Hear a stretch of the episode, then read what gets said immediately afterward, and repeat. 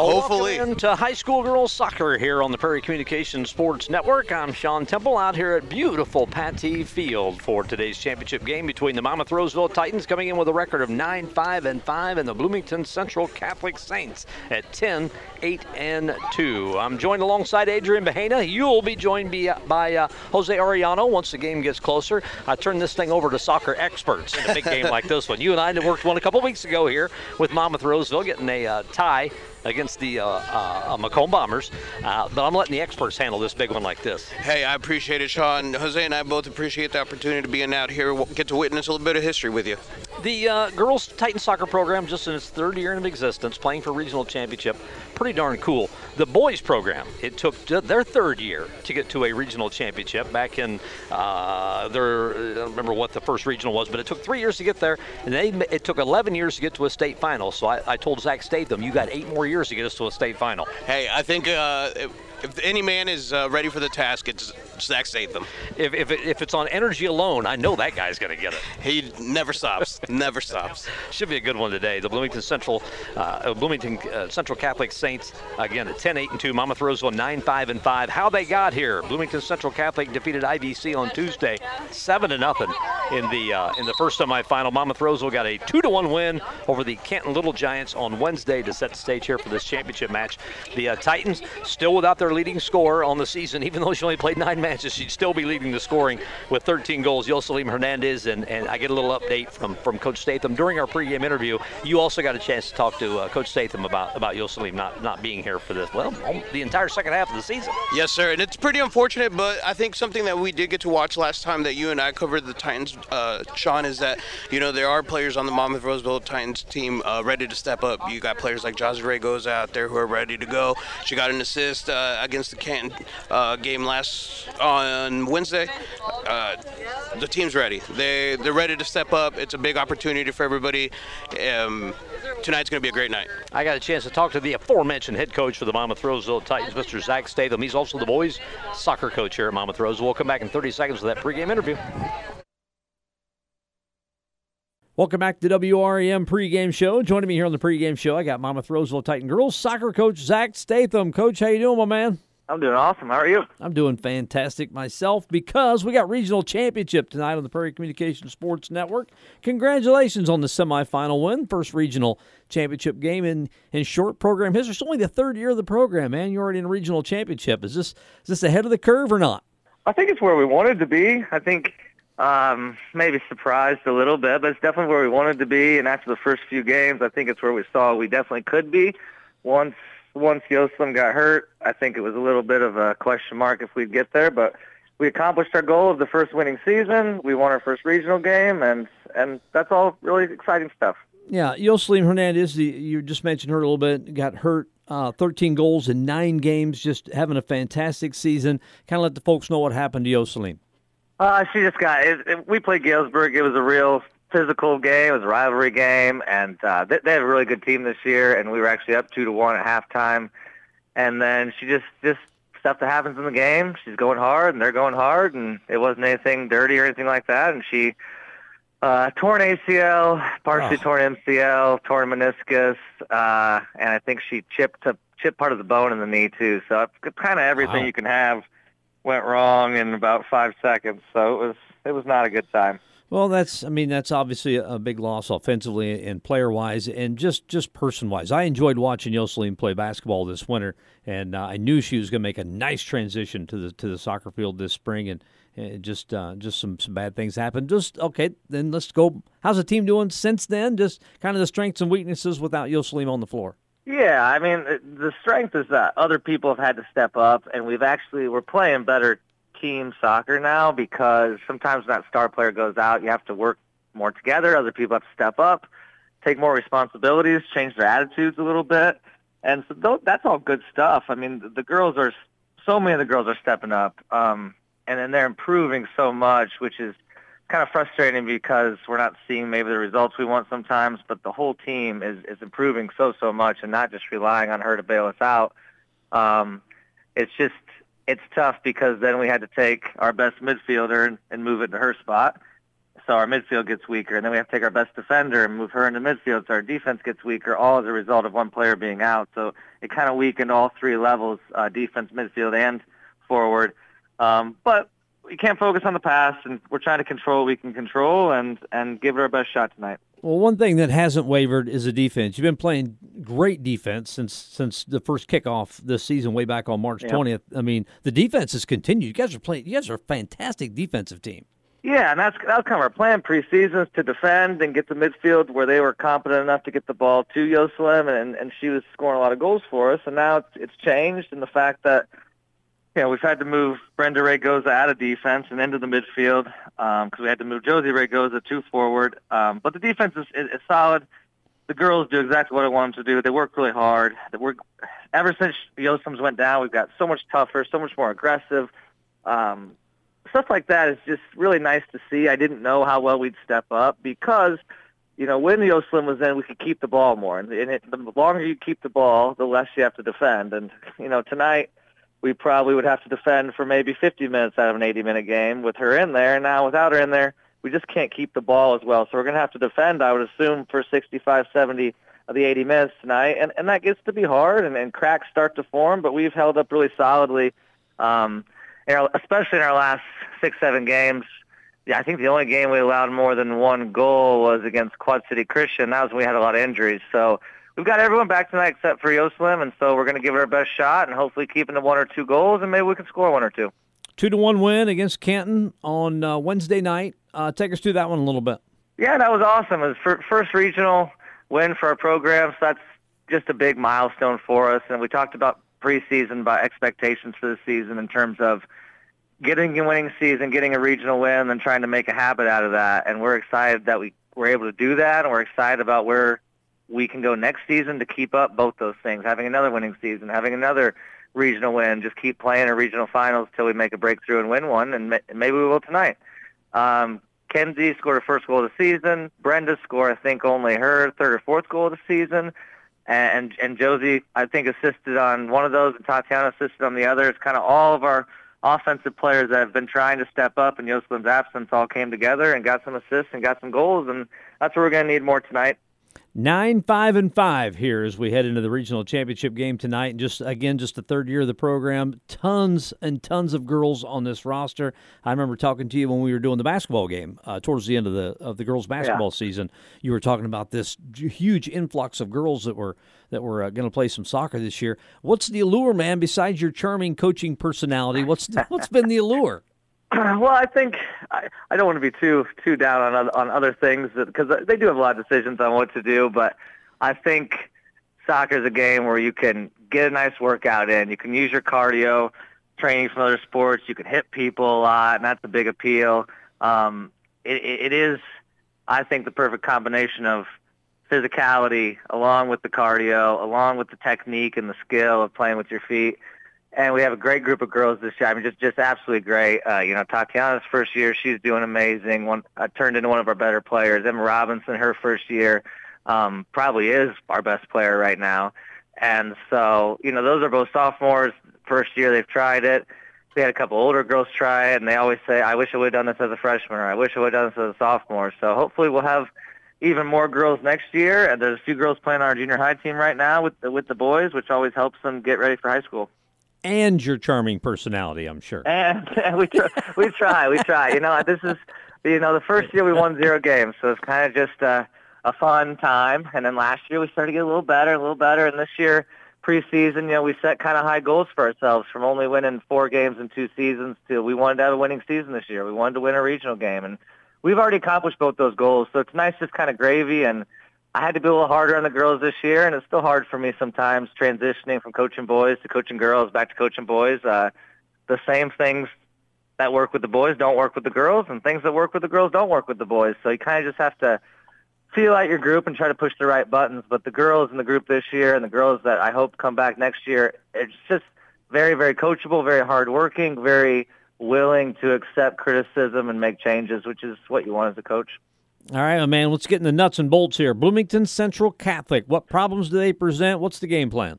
Yeah, so a lot of teams play four in the back. They only play three in the back. Um, so they have three in the back, four in the midfield, and three up top. And so they're very good going forward. It's going to be really hard down the wing. A lot of teams only have a couple players down the wing. They have three people on both wings. So we're really going to have to to defend well on the wings and see if we can then um, go forward on the wings. So I mean, the game's going to be won or lost out wide. Um, they have a great, great three defenders, um, but they're going to stay real tight in the middle. They're going to try to go forward down the wings, then cross the ball in the box. We've got to try to get the ball to Josie up top and then put the ball out wide for ourselves to try to get some chances to score.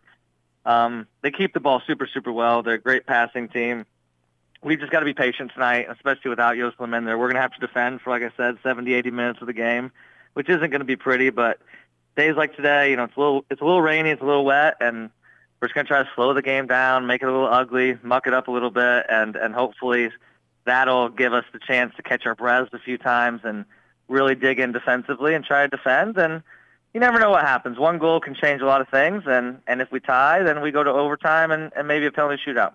Sounds good. That's a recipe for success. All right, my man, one of my favorite guys to watch on the sidelines. Good luck. All right, thanks for covering the game, and we'll see you out there. Monmouth Roseville Titan girls soccer coach Zach Statham on our pregame coaches interview. We'll be back with the kickoff here in a few.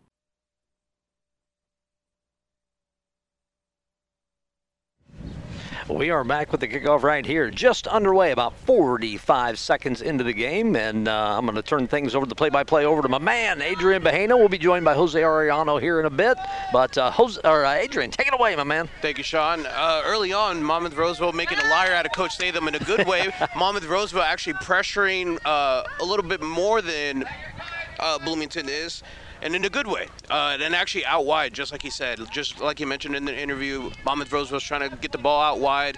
Uh, they obviously start with Josie up the middle, just like he mentioned. That is, they're going to be the player that they target uh, the majority of the time up top. Probably look for that long ball. She's going to distribute it to the sides, and then the play will commence from there. So far, that's exactly how it's been going great job by the Mom of Monmouth Roseville Titan girls to uh, get a quick start here. A little less wind than we were here last time against uh, Macomb Bombers. It was the windiest, uh, I think, the windiest contest I've ever broadcast out of the sport. Yeah, it was. the conditions are quite a bit more favorable, even from the time that you guys had your interview. Uh, the rain is no longer a factor. We got a nice slight breeze here. Nothing too terrible though. It's pretty great night for uh, Monmouth Roseville Titan soccer. Uh, Bloomington with the ball up the middle, trying to drive it up looking out wide. Kim Rodriguez trying to clear the ball, only able to get it as far as the top of her box.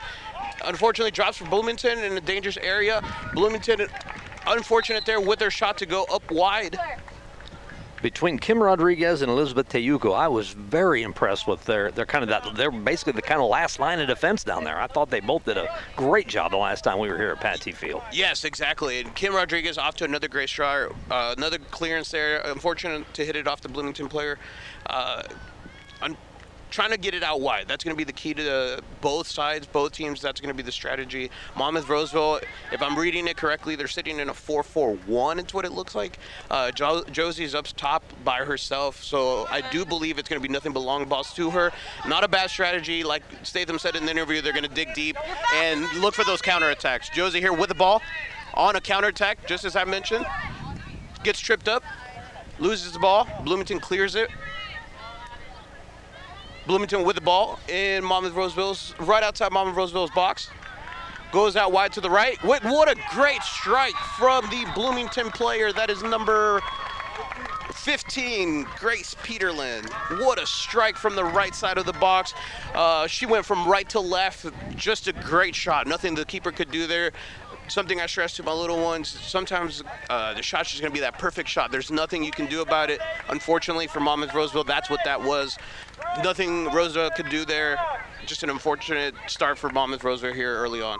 The uh, I equate it to like in baseball when you get struck out on a curveball. Sometimes you go back to dugout thinking, "There's nothing I could have done with that. That was just a great pitch." Exactly. And th- again, that's kick. something I try to teach the little ones. Hey, sometimes the other players just going to try to hit that shot, and they're going to hit it perfectly. It's 11 people against just you by yourself, and hey, there's going to be more people than not. They're going to get hit one of those on you. Monmouth Roseville again trying to get those quick counters. Unfortunate to get to a get caught offside. Boy, they had a nice break there. If they just could have stayed back just a little bit. And Bloomington is playing with a back line of three. Uh, something I noticed is that they're trying to play uh, a high line. So with that, they're going to try to catch uh, Monmouth Roseville offside as much as possible. Yeah, that's a couple times that I thought Monmouth Roseville might have had an odd man break there and then get caught with an offsides. Yeah, so the good thing about playing up top or playing high with a defense like that is you're going to get catch people offside. The thing that sucks about playing with a high line like that is you have to be perfect for the whole 80 minutes. If you make one mistake, that's going to be the counter that you get beat on. Just like you mentioned, you're always going to have a man disadvantage because you're only playing with three in the back and you're playing up high. So Josie, if she can get past one of them and just catch a right break, make her time her run perfect with the pass, it should be an easy run for her. It'll just come down to if she can uh, finish it. I remember you mentioning that against the Macomb game, trying to let your kind of bait them into going off sides. Yep. Say, I'm listening. I'm learning a little bit. Yeah. Hey, I told you. Maybe we don't need Jose for these, you know? oh, yes, we do. Rosa there with steady hands, able to grab the ball from Bloomington's deep uh, ball over the top. Again, that's what they're going to. Both teams are going to be looking for here tonight is deep balls over the defense. Try to make that quick run. Try to time it right. Try to not to get caught offside. It's already uh, much better goal kicks with the with the wind. A not, lot better goal factor. kicks, and again, it leads to a lot better play. Uh, Josie able to get the ball up the middle. There's another ball over the top of the defense. Unfortunate for Monmouth Roseville that it got too far from the offensive players there. But it might be there the next time. It could be there. Yep. And that's exactly what again everybody's going to be looking for on both sides. That long ball. Bloomington here with a deep boot up the middle. Monmouth Roseville able to control it. Boots it right back to the other side of the field. A little back and forth between both teams. Nobody able yet to dominate the ball. Number nine, Elise Blazing though, able to get the ball. Offside again, again. It's that high line. You gotta time those runs perfectly. You gotta make sure you're in sync with the person making those passes. If not, the best thing you could actually do there is just be late. Just make sure, just know that you're going to beat them with your speed.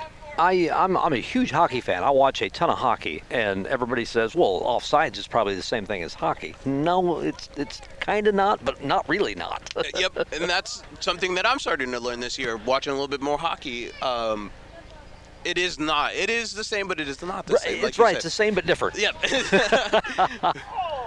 Another shot from Bloomington there, there this time from the left side. Uh, Bloomington looking to look for those long shots. That seems to be their uh, thing right now. They're not able to time those long through balls over the top. Makes sense. The next big thing is try to get those long shots. Kim Rodriguez going to be taking the goal kick here for Monmouth Roseville. Good strong boot. Right back to her. She's able to boot it back to, up the middle. Gets it out wide for Monmouth Roseville. Well, that is a high line. The defense Very high right line. there at mid at midfield. Oh, and that's why. Uh, that's the thing that Bloomington's going to look for. That strike right there. Bloomington going up again with another nice strike, making it two nothing early here. Uh, seven minutes in. Uh, the high line, as you were saying, Sean, uh, Bloomington is playing their back line all the way up to the midfield when they have the ball. Uh, that's honestly something that we did not get to see against Macomb. It was nowhere near that high. Macomb was playing a lot further back. Both teams were looking for the counter. Uh, as Monmouth Roseville makes a couple substitutions here, I'm going to be joined by my good friend Jose Arellano. Got a little break in the action. I'm going to turn the headset over to another expert at soccer. I'm going to get out of the way, you guys. Jose, thank you for joining us here. So far, it's been a great game, good game for soccer. Monmouth Roseville has been attacking.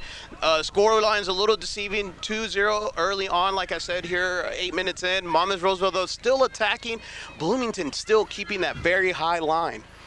Yeah, I almost, uh, almost got knocked out there when I walked in. I thought that ball was going top corner, but no, it's coming right at my face.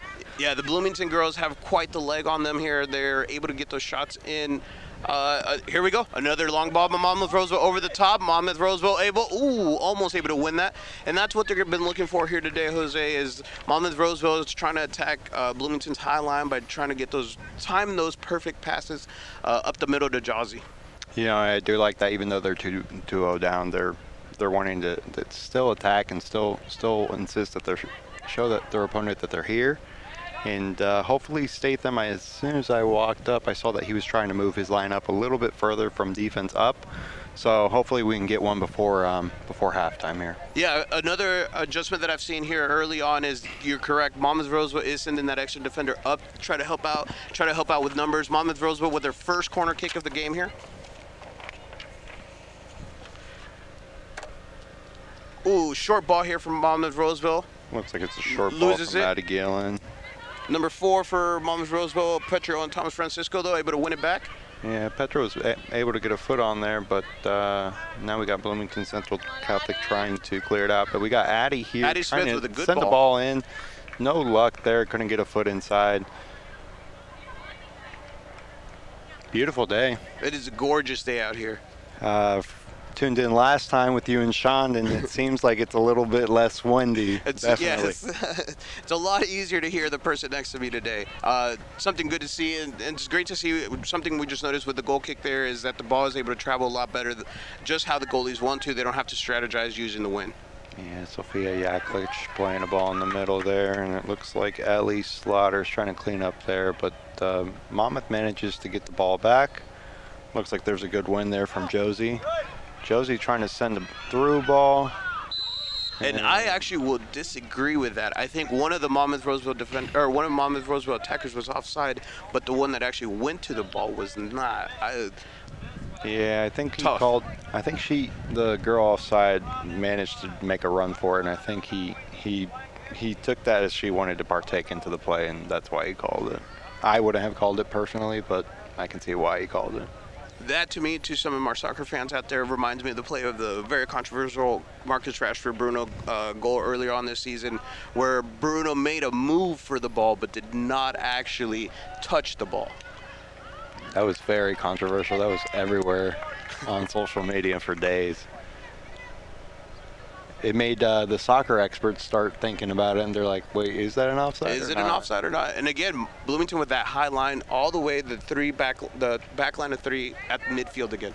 Yeah, they seem to keep really pushed up, and they really want to put Monmouth Roseville in an uncomfortable position. And uh, luckily, Monmouth's been doing a good job. But like you said, hoping we can get one going uh, before halftime, and it, that that would really get us the motivation to maybe turn this thing around. Yeah, Monmouth Roseville not uh, crisp with their passes like they were against Macomb. Something that you would think they would be better with tonight, given that the wind is not there. But a nice, beautiful through ball here from Monmouth Roseville. Yeah, it's the ball from Josie to Petronilla, and that was a very good ball. To be honest with you, I'd like to see some more of these through balls maybe on the ground instead of over the, air. top. Yes, Yeah. and that's something that I noticed that both teams were looking for the through ball over the top, but maybe play it through the ground. You know, the the grass here is playing to your favor. Josie's doing a really good job of being being a part of the play and really trying to get something going. Coach Statham here yelling out he wants the passes a little earlier. Something I also stress to the little ones: Hey, you got to make that pass, but you got to make sure that you know that your player is going to make get there. Looks like Maddie Gillen's going to go ahead and take that corner kick. This will be Monmouth Roseville's second corner of the game. Elise Blazing right there in the top. Yep, I just called it, Adrian. Ooh. Set piece there.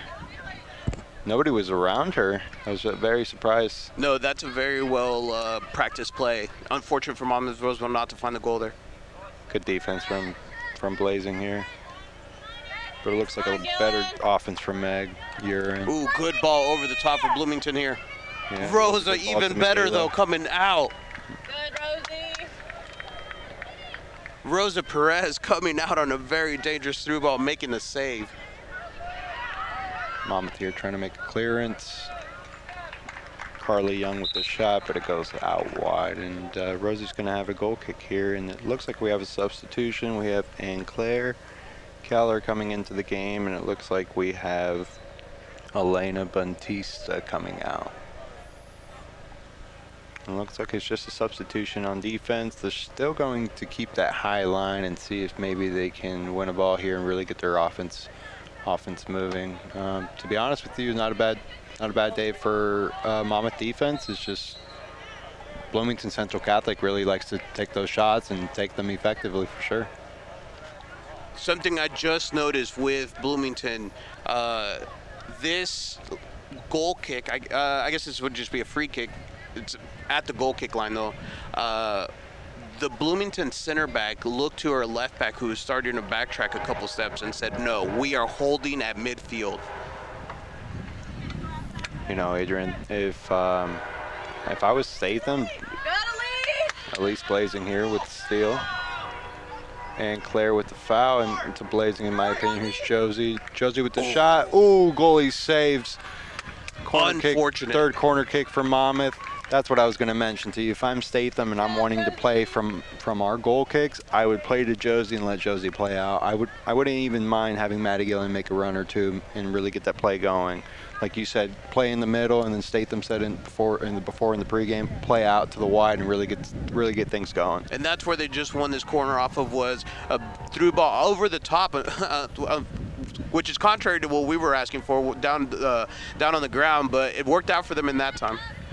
And it looks like Maddie Gillen's same play there with Ellie, uh, with Blazing, and it looks like Bloomington Central Catholic was a little bit more aware this time. It looks like Addie's going to try to cover it.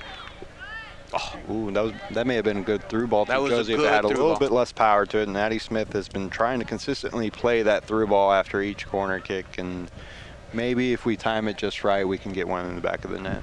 Monmouth Roseville down two nothing here, 15 minutes in, but still sticking to their game plan. They came here with one. They're still looking for Josie up the middle, and it's still working. Uh, just not able to find the back of the net yet. Yeah, Logan Shanks in the back for Bloomington, really making her presence known. She's been very physical today.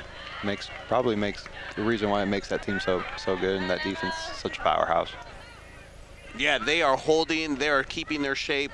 They are not moving at all whenever the offensive players make their at run. It looks like Statham's ready for a couple substitutions here in front of us.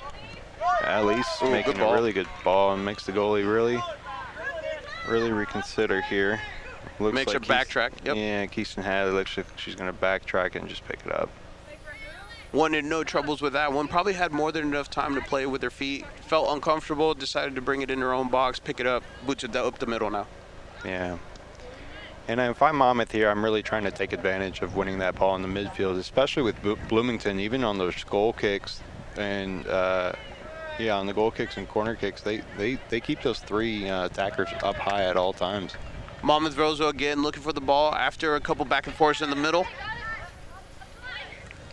Looks like it's uh, Ann Claire there trying to recover. Was getting pressured down by two Monmouth defenders. See, that's another one of those opportunities where if you're already in the middle and you're the Monmouth Roseville player, look for that person out wide. You're already in the middle, find them out wide, and then follow them up the middle yourself. Yeah, just a little bit more movement from Bloomington Central Catholic in the midfield, but uh, Ooh, good poke. that was a really good ball to be honest. And Rosa tested again, this time by number five, Abby Eckhoff. Yeah, it looks like we had uh, Abby Eckhoff decide to pull it from 25, and uh, like you said, good save from Rosa. She's been playing really well. Um, looks here like she's going to send it down the middle. Trying to hope that Josie could get it, get the ball down. Really good job by Emma there, trying to recover and send it up, up high. Bloomington still sticking to that shape in the back line. The three are not moving unless the ball comes to their side. And I'll tell you what, Sophia Yaklich, she does a really good job of making sure she wins that ball. And when she wins that ball, she finds a purpose for it because if she can't make a play, she's going to send it to the, the right person that can and is in the best position to go ahead and make that play. Yep, she has that one mentality. Either look for the ball or play with the ball up top or make the right pass right away. She doesn't hold it any longer than she needs to.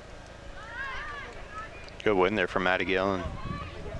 Getting very physical. Seems like Monmouth is really trying to match the physicality of Bloomington Central, Bloomington Central Catholic. And to be honest with you, that's what you want even more if you're really going to turn this thing around. Not now, but in the second half. Yep, Monmouth Roseville here making their two substitutions. Number 13, Dulce Diaz coming on, and number 5, Kenzie Aguirre coming off. Number 9, Elise Blazing, and number 3, Maddie Gillen getting a break. Looks like we had Ann Claire Keller coming out and Claire Vogel for Bloomington Central. And then we have Alina Batista and Ellen Brulette coming into the game. Uh, one fun fact here, Jose, that I learned about Ellen, Ellen Briette, actually. Ellen Briette. Uh, the reason why she is coming on as a substitution right now and not starting the game is she was taking an AP test, getting ready for college next year. Nice. So how about that for a fun fact? Like we say, student athlete, right? That yes, sir. Yeah, I tell you what, that was a really good ball in Monmouth's part. Oh, really hoping we could get a finish there, and it looks like Meg, or uh, sorry, uh, Petronia had a shot, uh, had a chance to take a shot, and she decided not to go against it. She couldn't really get the bat, the ball controlled. I would say my biggest criticism of Monmouth Roseville players there is holding onto the ball too long, not make, not committing to the shot early.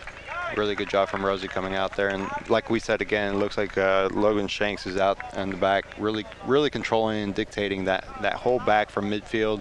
And uh, it looks like Monmouth's been having really big troubles. And not only is she good defensively, but she always sends that ball up, up top to those three attackers. That Bloomington playing physical, playing aggressive. It- when, you- whenever you go with both hands and you put both hands on them, they're they're going to call it. Yeah, that for one sure. that one was a no-brainer for the uh, ref there. As a yellow card myself in my high school days, I could tell you that that'll get you going. You could speak on those from personal experience. Oh yeah, those are the ones that will get Zach Statham fuming. I'm sure he remembers a couple of those in important games. Early yellow cards. Yeah, I have great stories. Ooh, Monmouth Roseville looking out wide. Giving up the uh, throw in on the side nearest to us for Bloomington. Petronia playing with really good defense on uh, Abby Eckhoff. Yeah, she is keeping the pressure going. She has not stopped here this first 20 minutes. I would not be surprised to see Statham make a quick sub there, give her a quick water break.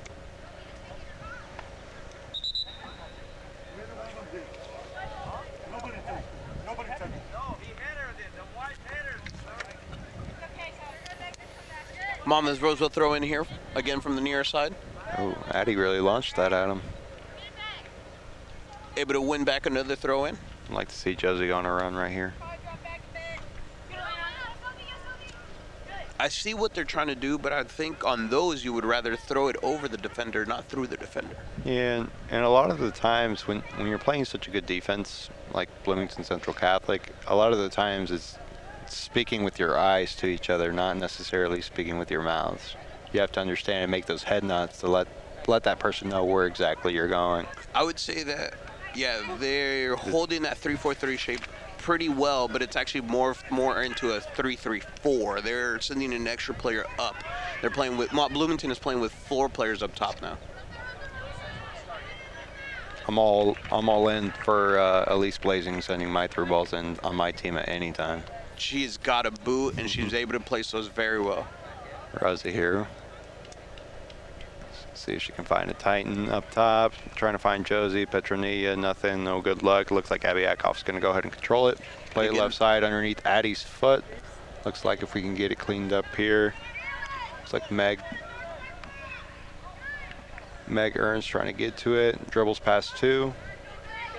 Looks like Dulce Diaz Diaz gets the win. Finds Petronia up top They're playing good. loses her balance just a little bit, but it does look like uh, Brulette manages to recover.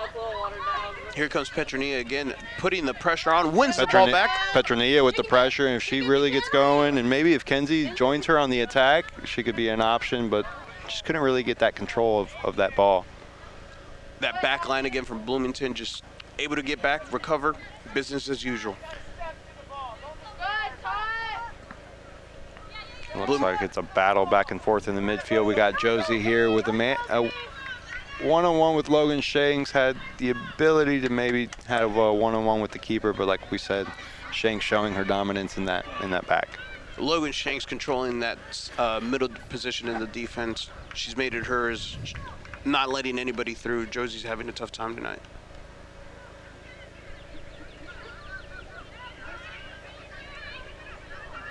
Here comes Bloomington again. Ball up the middle.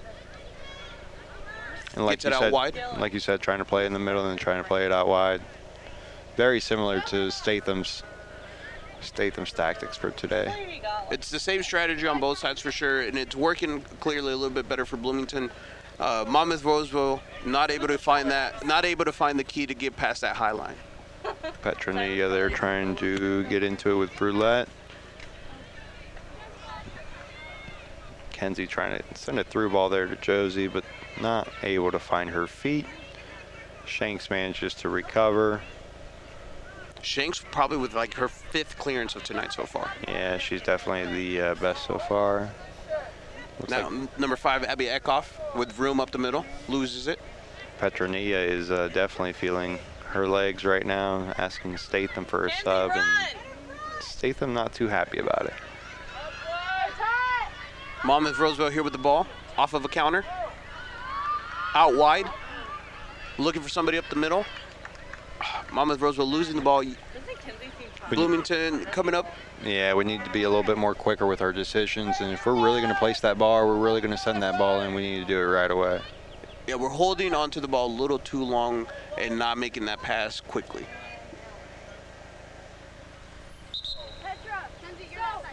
Subs for Monmouth Roseville here. Number nine, uh, Elise Blazing coming back on. And number three, Maddie Gillen coming off. Number four, Petronilla with a very des- well-deserved break. And number 14, Marieli Garcia Aguilera.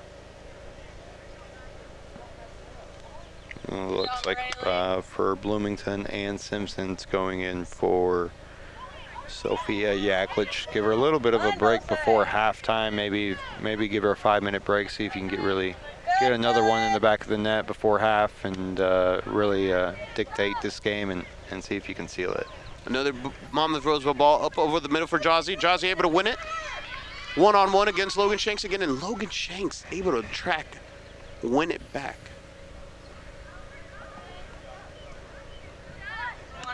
Monmouth Roseville with the boot back up the middle. Nice control from Maddie Smith. Monmouth should really be put putting pressure right there. Yeah, I'm not sure why the right or left mid, excuse me, from Monmouth Roseville did not push that up a little bit. Everybody had kind of fallen towards the right side. She should have been the one that went after that ball. Yeah. Looks like we got Abby Eckhoff still controlling the midfield there. Yeah, she has not stopped. She is going and going up in the middle. Uh, but it looks like we had Meredith Gonzalez there to clean up and uh, manages to get a boot on it. Looks Somebody like who is starting to look a little tired, hands on her knees here in between plays in action is Logan Shanks. Uh, she keeps looking towards Josie, wondering if she's going to get tired, and Lo- Josie is not. She is still going. She is going up the middle as, as much as she can. Logan Shanks looking around, asking for help here. Really, really good move from Megger in there. Manages to make a 180, take the shot, and Rosie really aware of the shot. Rosa looking to put this ball deep. Little nice drive, maybe a little bit lower, manages to get control of it. Blazing tries to control. Looks like she's battled there by Grace Petrol Peterlin. Looks like Abby lost control there. Looks like Ann Sampson. Ann Simpson manages a way to find, plays it out wide to Alina Batista. Batista gonna play it back. Bloomington Central Catholic trying to play a little bit more possession, but here comes Blazing, Blazing with the steal, but it gets stolen back from Al, Al, Alan Brulette. And something I was about to mention here is that I think Monmouth Roseville's key is going to have to be winning it in the middle. That's what they're missing. And maybe the key, missing key is number nine, uh, Elise Blazing pushing up a little bit more, maybe playing more as a wingback role instead of a true right back. They need to crowd the middle a little bit more so that they can win those balls up the middle and then find it out wide.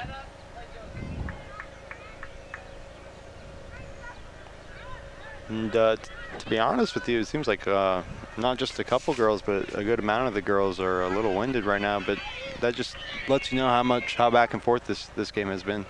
Good job by the Bloomington keeper there to realize that if her team's going to keep playing that high line, she's going to have to step up a little bit. Yeah, Keyston Hadley playing really high, and uh, sometimes it's nice when you have a goalie that can play that high because it lets you push up that defense even higher. And uh, if you have those defenders that are, you know, bigger and faster, like you have with Logan Shanks, it definitely helps out uh, trying to trying to get more more attacking out of the team. And I just mentioned here, Elise Blazing might be that key on for Monmouth Roseville pushing up Uh, here, right in front of us, she pushed up the right side, able to get it as far as the defense, and unfortunate for her, able, uh, loses a ball on a throw-in. And uh, while all that happened, we had a sub, and we had uh, Sophia Yaklich come back into the, to the game, hoping to get maybe one more in the last 12 minutes, and it did have Abby Eckhoff come off and uh, potentially get a little break, maybe for the rest of the half, maybe uh, come back and get, get a good seven, eight minutes in. Bloomington here with their second corner of the game. Dangerous ball in the middle of the box. Not able to clear it. Still in a dangerous area. Clearance there from Tatiana. Yaklich there trying to play a ball in the middle. Uh, somewhat of a lazy clearance, I would call it, for Monmouth Roseville. Leaves it in a dangerous area. Just can't really get a big boot on it. Here comes Josie. Fortunately with Josie, she's playing against two defenders. Finally, she has Maddie Gillen up top. Needs to Yeah. watch out for the offside. Looks like For the first 30 minutes for Monmouth Roseville, it's definitely been Josie against the back line of three. I'll tell you what, Addie Smith's been playing a really good game for Monmouth, playing right back, right. Monmouth Roseville making another substitution here. Number four, four Petra only getting a quick uh, water break. Number 13, Dulce Diaz coming off for the Monmouth Roseville Titans girls. Good. Monmouth Roseville able to win a throw in near to us. Blazing with the throw in, trying to find some options. That's Petronia. Throw. Great throw there by Blazing. That's Josie. Another throw in for Monmouth, and like you can hear Zach say press in. They're wanting to, you know, push up a little bit more up into that corner, see if we can get a ball or two and get a get a get, a- get a goal. This might be the first time in these first 31 minutes that I've seen the Monmouth Roseville backline this high up. Clearance from Bloomington and uh, manages to go off Josie for a goal kick. Got a substitution for Bloomington. Number 27, Claire Vogel, coming into the game for number seven, Carly Young, the midfielder. Freshman, three goals, six assists. Had a good season. Hoping maybe to get that, get those stats up a little bit more further into the postseason. But uh, yeah, when you can put numbers like that your freshman year, it uh, it does give you hope for uh, uh, Coach uh. I'm not really sure why nobody from Monmouth Roseville was there in the middle.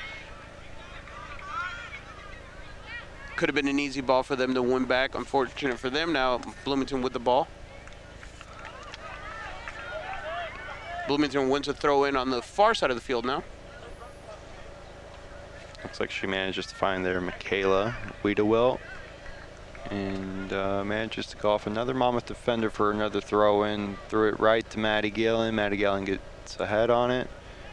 Manages to kick it out wide. Tries tries to pass it to Kenzie Aguirre, but doesn't manage to get get the connection there. Yeah. All these Monmouth Roseville girls are just looking tired now. Everybody on the pitch, honestly, both teams playing their hearts out here. Nobody's stopped running. Everybody's still going. Playing for a championship, you know? Everything you got to put everything on the line in a game like tonight. And still, I mean, it is just 2-0. I mean, it's still a score you can come back from. You still have a whole another half. You still have eight minutes to go here in the first half. There's plenty of time to come back. There's still plenty of time to make that, uh, the adjustments, the necessary adjustments. One goal changes this whole game around before halftime. Yeah. Oh yeah. If Monmouth Roseville is able to win, uh, win one right like here, Bloomington Central Catholic putting Keyston Hadley in a terrible position there, passing it back, and uh, not sure if they'll keep pushing the defense that that high. Something that I mentioned uh, before you joined us, Jose, when I was talking to Sean, is uh, the unfortunate thing with that Highline is that you do have to be perfect for the full 80 minutes. You can't make any mistakes. Right there, that was the first miscommunication I've seen between Logan Shanks and her keeper, and it, it showed. Keeper had to make the adjustments, kick it out wide to try to get out of uh, trouble. Yeah, when you play a high line like that and you're playing against a good team, it takes nothing to get to get a goal past past the net. No, it's dangerous. It is dangerous. Like I said, you have to be perfect the entire time. Otherwise, that one play, that one miscommunication might lead to a goal. And as we can both tell that they've been practicing this all year, but as you can tell, the defenders, even Logan Shanks, you know, struggling a little bit to, to get back up. They're tired. They're Yep. ready for halftime. Oh, and, for sure. And, and hoping this is when Mama takes advantage. Ooh, another strike by Bloomington there from outside the box. Yeah. Rosa there able to scoop that one up. Yeah, shot from uh, Michaela Wiedewell. 15 goals into the season. Sophomore. Good season. Very good season. She's listed as a defender, so I would say really good yeah, season. really good season for a defender. And to make sure that was her taking that shot. Good save there from uh, Meredith. Ooh, Man, Petro able to win it in the middle of the field. Finds Petro against uh, Ellen Brulette. Shanks with the ball. Shanks trying to play off Josie. Doesn't manage to. Josie trying to, you know, match that physicality with her and uh, has been doing a good job so far, but uh, might need a help or two with with the second half. And I will say, our viewers can't see it, but you, it is telling now that Logan Shanks is struggling out there. Uh, that is the first time I've seen Jozzy play her that physical and get her off balance like that so easily. And uh, looks like Bloomington Central Catholic. Logan Shanks to her knees, really struggling to catch breath there, and uh, really hoping for halftime here soon in the next uh, five minutes and 30 seconds. Yeah, those five minutes could not come fast enough for. Monmouth Roseville doing the right thing, going up the middle right at her. Yeah, good clearance there from Emma Robinson. Manages to kick it all the way to the top towards Shanks. Monmouth Roseville here with the press. Again, it is just that one play. That's all they need. That one goal right before half. Five minutes are left. Plenty of time to find that uh, opening goal for the Monmouth Roseville Titan girls. Yeah, Bloomington's defense looking a little bit tired, and uh, if you're Zach Statham, this is when you really want to take advantage and uh, get one in the past in net. Like this through ball with Petro. She's by herself. She Ooh, cuts what a in. move. Josie needs. Josie did not want to be a part of that play, and I'm uh, not sure why Josie stopped running, Jose. I'm not sure. She could have. She could have. She could have been the one who put the ball in the back of the net. Yeah, I. So for our listeners out there, Petra made a beautiful move, cut out wide, cut back inside. Josie, for some reason, while she was trailing, slowed down. I'm, I'm not sure if there was a miscommunication. I'm not sure if she thought she was going to turn around and make that pass back and keep it going. Uh, Josie, though, if she would have made the run, she would have had a pretty clear open shot on goal, I would say.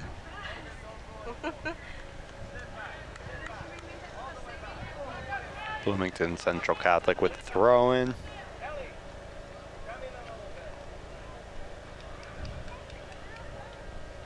Yeah, you can really tell that everybody's uh, a little bit tired here.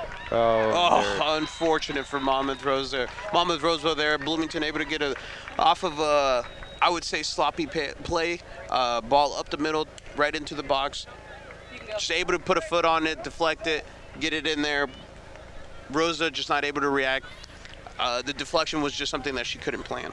Yeah, like I said, it seemed like we were getting a little bit lazy there and uh, a little too stationary out back, and uh, all it takes is just one deflection to get it in the back of the net. Monmouth Roseville making a substitution here. Number five, Kinsey Aguirre coming off. Number 14, Mirelia Garcia Aguilera coming on. Now, if your mom is being in a really tough position, trying to really get something going here, and like I It said, is, so it is. We'll remind our listeners out there: three nothing with four under four minutes left. But Monmouth Roseville is not quitting. They are still pushing up here after the after the kickoff, after the third goal. Bloomington now playing the time game, of course. They are tired.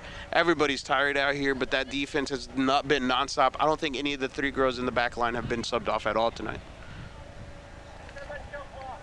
Keystone Hadley there kicking it to midfield, kicking it to Batista. Tried to send Meg Ernst into a through ball, but manages to get it blocked, and uh, had a very good save from Rosie. Looks like Sophia Yak was trying to kick it from, from 40 yards out. Yeah, those long balls are not going to phase Rosa. She's going to get those. For her, unfortunately, the three goals have been uh, deflections, not the greatest. Uh, shots, she just couldn't react properly. Yaklich there doing a really good job controlling that ball. Looks like uh, Monmouth manages to win it, blazing to Addie Smith. Addie Smith trying to send a big through ball in, but uh, really nicely chested down by Ellen Brulette. Monmouth Roseville, though, still looking for up the middle, and something that now I've realized Logan Shanks is playing way back. They're no longer playing with that high line of three. It is strictly two in the middle for Bloomington. Uh, Logan Shanks, the center back for Bloomington, is staying way back now. I think they realized that Josie wasn't getting tired, so they uh, decided to step back a little bit. Yeah, that's the only way she's going to be able to, uh, that Bloomington would be able to counter that is you're going to have to give her space now. And that's dangerous because she can make a move, and now she has space and time to make a shot if she gets a ball up the middle. And if you're Monmouth, it makes it really tough for you to send those through balls because uh, she's just going to go ahead and clean it up. Yep. So now Monmouth Roseville is going to have to change that tactic a little bit. It won't be that through ball up the middle. You really will have to look for that ball out wide first. It looks like Bloomington Central Catholic trying to keep it aggressive here and see if they can get another one before half. It looks like we had Meg Ernst there trying to get a ball right down the middle, but uh, Addie Smith with the block, and it looks like it's another corner kick for Bloomington Central. Should be their third one of the game. Looks like Sophia Yaklich gonna go ahead and put this ball in the middle. Got Michaela Wiedewelt coming outside. Looks like it's a set piece. Kayla puts a left left foot in there. Looks like Blazing will go ahead and clear it up to Josie. Josie against two up top. Looks like she does have help with Tatiana. See if maybe we can get this figured out. Petra decided to make the run just a little bit too too late on the right hand side. I just wish these girls were just a little bit more vocal about about how they were going to attack it. Yeah, Josie held onto the ball a little way too long there. Uh, you don't have the offside to worry about anymore because Bloomington isn't playing with that high line with all three players anymore. So if you're going to attack up the middle, just keep going or make that pass quicker. You got to commit to something. Holding the ball is not going to be the answer. And uh, we got Bloomington Central Catholic with the throw into Maddie Gillen. Maddie Gillen manages to clear it out up top. Just under 30 seconds here remaining in the first half. Somehow the ball manages to come back. Plays it to Taliba. Taliba to Josie. That's what you want right there from Monmouth Roseville. One on one for Josie against Logan Shanks with space. With, with Shanks dropping back, it creates the space for you to create a play or two, or maybe even set up some sort of set set piece in order to go ahead and, and, and attack that. But uh, it looks like it's something that Zach Statham's going to go have to go ahead and draw up for the second half. Without a doubt, that's going to have to be one of the adjustments here for Zach Statham at halftime. That is your first 40 minutes here at Pattee Field between Monmouth Roseville Titans and the Bloomington Central, Central Catholic, Catholic. Saints, three to zero. Uh, we're gonna go ahead and Take a three-minute break. quick break here.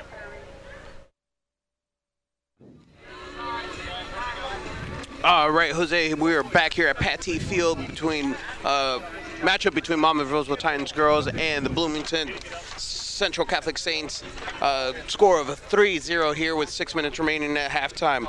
Uh, goals for the Bloomington Central Bloomington Central Catholic Saints. Excuse me. Uh, number 15. Grace Peterlin has a brace, and then number two, Michaela Wiedewell with a goal as well. Yeah, uh, Bloomington Central Catholic showing a really dominant first half, really uh, sticking to their game plan. And uh, like you said, uh, I wasn't going to expect a brace from Grace Peterlin, who only had four goals in the season. But uh, sometimes when you're playing a team like this and they're organized, anybody can score. And when anybody can score, that's what makes you a really dangerous team going into the postseason. This is just one of those games where every player is going to try to step up, make the most of that of this night. They want to keep playing. They don't want their season to end.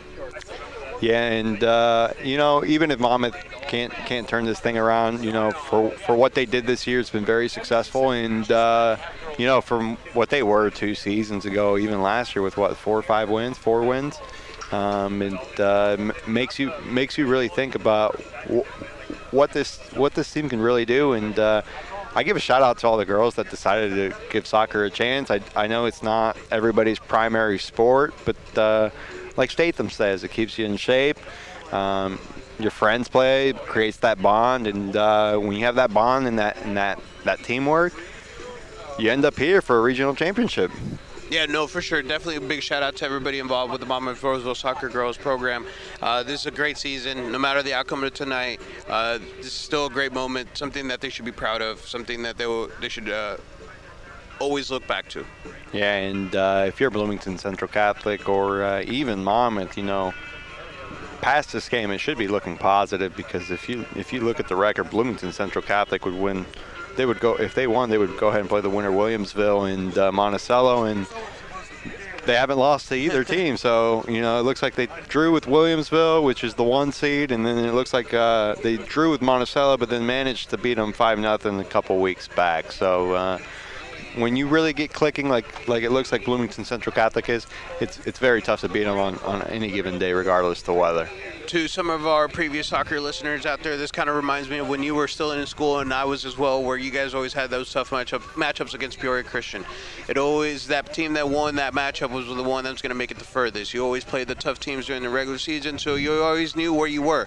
This game was the one where it was really to prove it to see who was going to be able to move on and make that long push into the playoffs. And I'll be honest, when I saw Bloomington Central Catholic as a 1A, I, I was like, what? What's going on here? But uh, like I said, uh, very competitive team, and uh, I like what Statham has done with not just necessarily the girls program, with the boys program. You're playing better competition, you're getting better games. It, it doesn't just make you better, but uh, it draws the crowd a little bit more too, which is what exactly happened today. And I, I do like uh, the amount of people that came out and are, are, starting to support these girls. And even it looks like Bloomington Central Catholic, they, they travel pretty well um, for their for their girls soccer team. Yeah, the fans trickled in early on. Uh, it was a slow start as far as the fans go, but here, as we look across the field, it's a nice turnout for this game.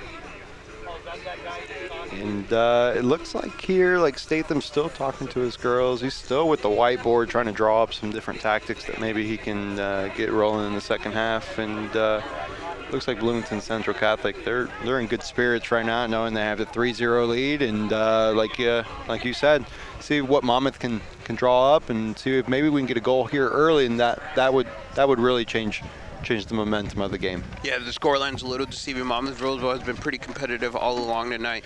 Uh, they've really been pushing hard. They've been playing hard. They've been playing tough. They've been playing physical. Bloomington just has been, their tactics have just played well and into what Monmouth Roseville has been trying to do. That high line by Bloomington that we keep mentioning throughout the game has just been killer for Monmouth Roseville. They, they weren't able to find the answer early on.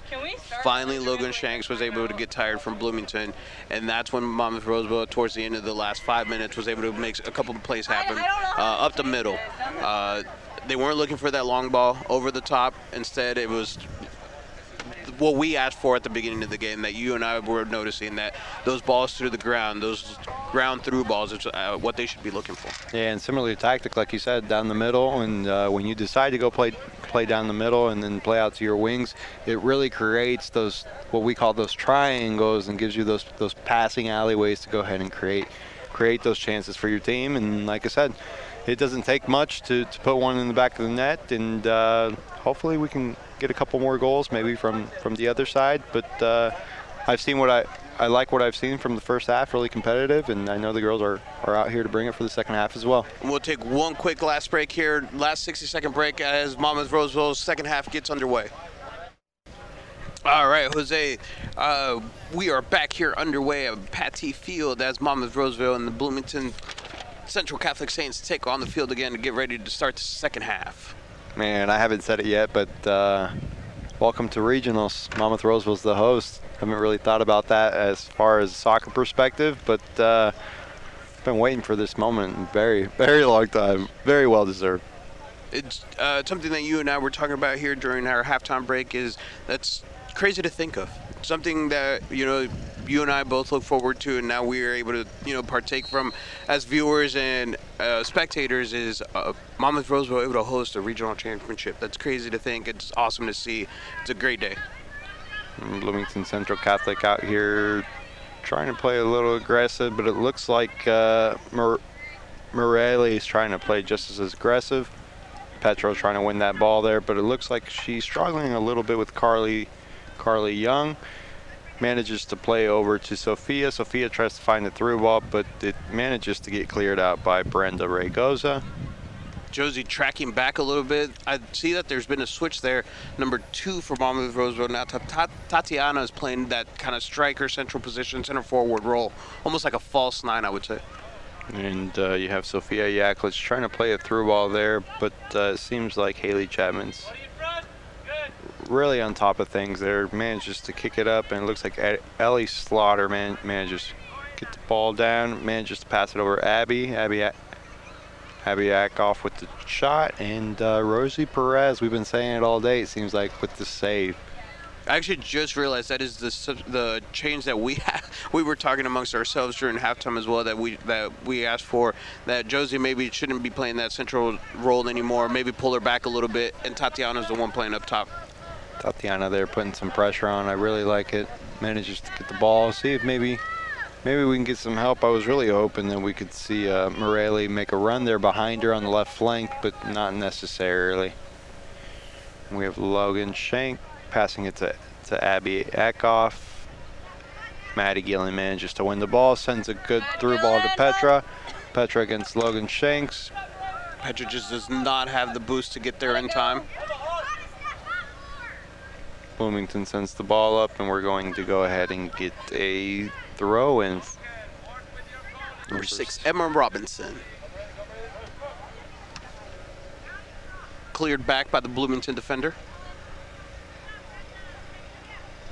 And the ball going back and forth in that midfield. Josie there with the win. Uh, manages to get it taken away from uh, Bloomington Central Catholic Claire Vogel.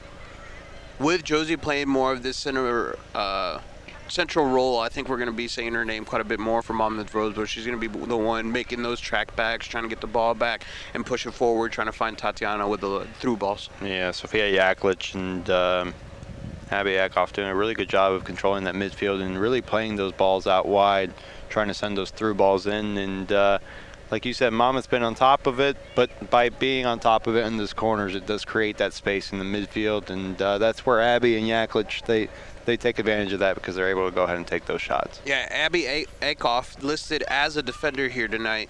I would say she's playing more of a central defensive mid uh, role, and she's doing it very well. She's controlling that midfield uh, as she pleases. She's getting recovering the ball, finding those long through balls, and trying to dictate the play from the middle. Yaklich trying to pull it from 30 out, and Rosie Perez with the save, and uh, seems like she's going to go ahead and boot this up to midfield. Abby against Josie. Yaklich manages to get the, the win. Tatiana manages to steal it away from Yaklich, and she ends up getting uh, fouled. Uh, what seems to be a rather silly foul, if you will. Yeah, Monmouth Roseville able to get the ball uh, over the top, out wide, losing it though here. Let it go. Throw in for Monmouth. We got Ebba Robinson in front of us, trying to throw it into uh, Morelli. Nothing, nothing too concrete there.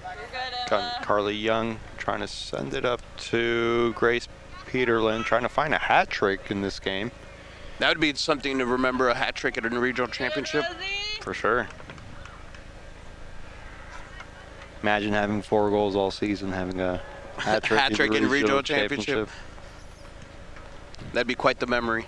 And Logan Shanks in the middle of the uh, Bloomington defense there again. Boots it with a strong right. Hattie Smith with a good head. Good chest from Ebba Robinson. Manages to control the ball. Unfortunately, she seems to pass it over to Yaklich. Yaklich trying to Ooh, play the ball. another silly foul there from Monmouth Roseville. Yeah, it seemed like she tried to play Abby and Abby Eckhoff, and then Abby Eckhoff managed to send a through ball in, and uh, Monmouth seems to uh, get way ahead of it, but a little too physical there. Doesn't speak soccer. Bloomington with a dangerous free kick here, right outside the Monmouth Roseville box. Abby Eckhoff here going to take uh, what seems to me like the direct free kick, which also you have Yaklich sitting at the top of the 18 waiting for the ball as well. Ooh, good strike there from uh, number five there again, Abby Eckhoff.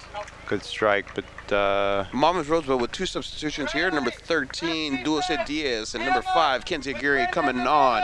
Coming off from Monmouth Roseville number three, Maddie Gillen. And my second substitution is going to be number four, Petra. Petra Tomas Francisco. a lot of eye stares there on that second substitution on who was coming out. A little bit of confusion there.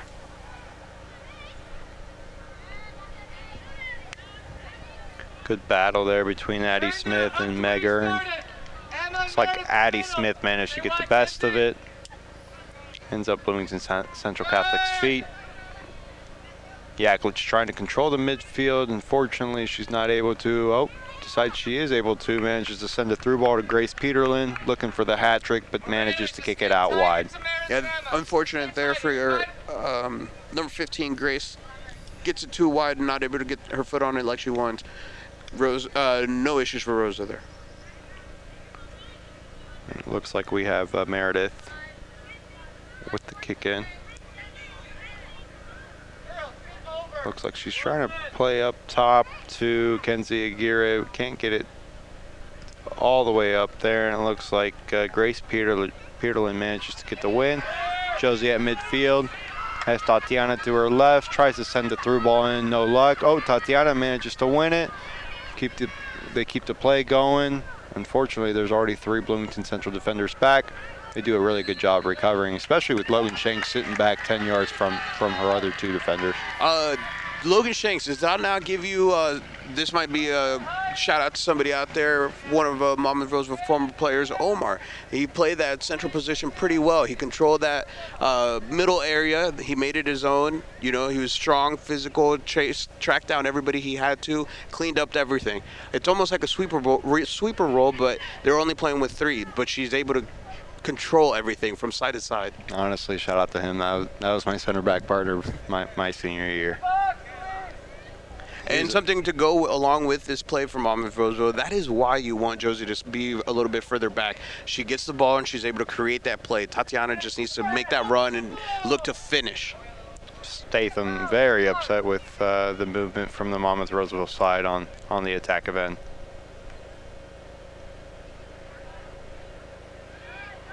Ooh, Monmouth Roseville with probably their most dangerous play there. That was a big boot there from Logan Shanks. Trying to find their Meg Ernst, which I thought she was personally offside there. I think the ref noticed that Rosa was going to get there before everybody else and just decided to let the play uh, go on. Dangerous there by Rosa playing it all the way at she, the edge of uh, the box. She really plays within the lines of the box. She gets really risky with it. I've, I've noticed that. Oof. Somewhat of a howler there, unfortunate for Rosa. Here comes uh, Abby Eckhoff trying to con- trying to dictate a little bit more of the midfield. Maybe slow down, see if maybe they can connect a couple passes before taking a shot. Seems like they're playing a little too, a little too aggressive right now, and uh, to be honest with you, it's made the game a little bit messy for the first for the first uh, 10 minutes. Yeah, Bloomington not pressuring as much as they were in the first half. You can tell they're tired. They're trying to see this game out. This is going to be a time management on their part. Monmouth Roseville is going to be, without a doubt, the aggressor in the second half. Good win there from uh, number 13, Dulce Diaz. And just to find Blazing. Blazing trying to find Tatiana. Goes through Tatiana's legs. Logan Shank manages to boot it up top. Still looking for Meg Ernst. And finally, like we had said the last play, Meg Ernst offside. Great job of Monmouth Roseville there to play the offside trap there. Uh, Logan Shanks with a beautiful boot though. She's able to get it over the top, places it perfectly. Defender or the attacker for Bloomington just makes that run a little too early. Yeah, she's got that that nice boot that you need that makes it really, really necessary. And if you're Monmouth, kind of wish you, you had it when it came to your own goal kicks. That way you get outside your own third, try try to get the attack going a little bit a little bit more easier. Yeah, this should be a good opportunity for Monmouth Roseville to get out of their own half. Shank booting it up top. Addie Smith manages to win it. Lands at Sophia Yaklich's feet. Plays the top right to number 15, uh, Grace. Grace Peterlin. I tell you what, Yaklich plays those through balls to those corners really well. I will say it looks like there are 10 Bloomington players that are satisfied with the scoreline.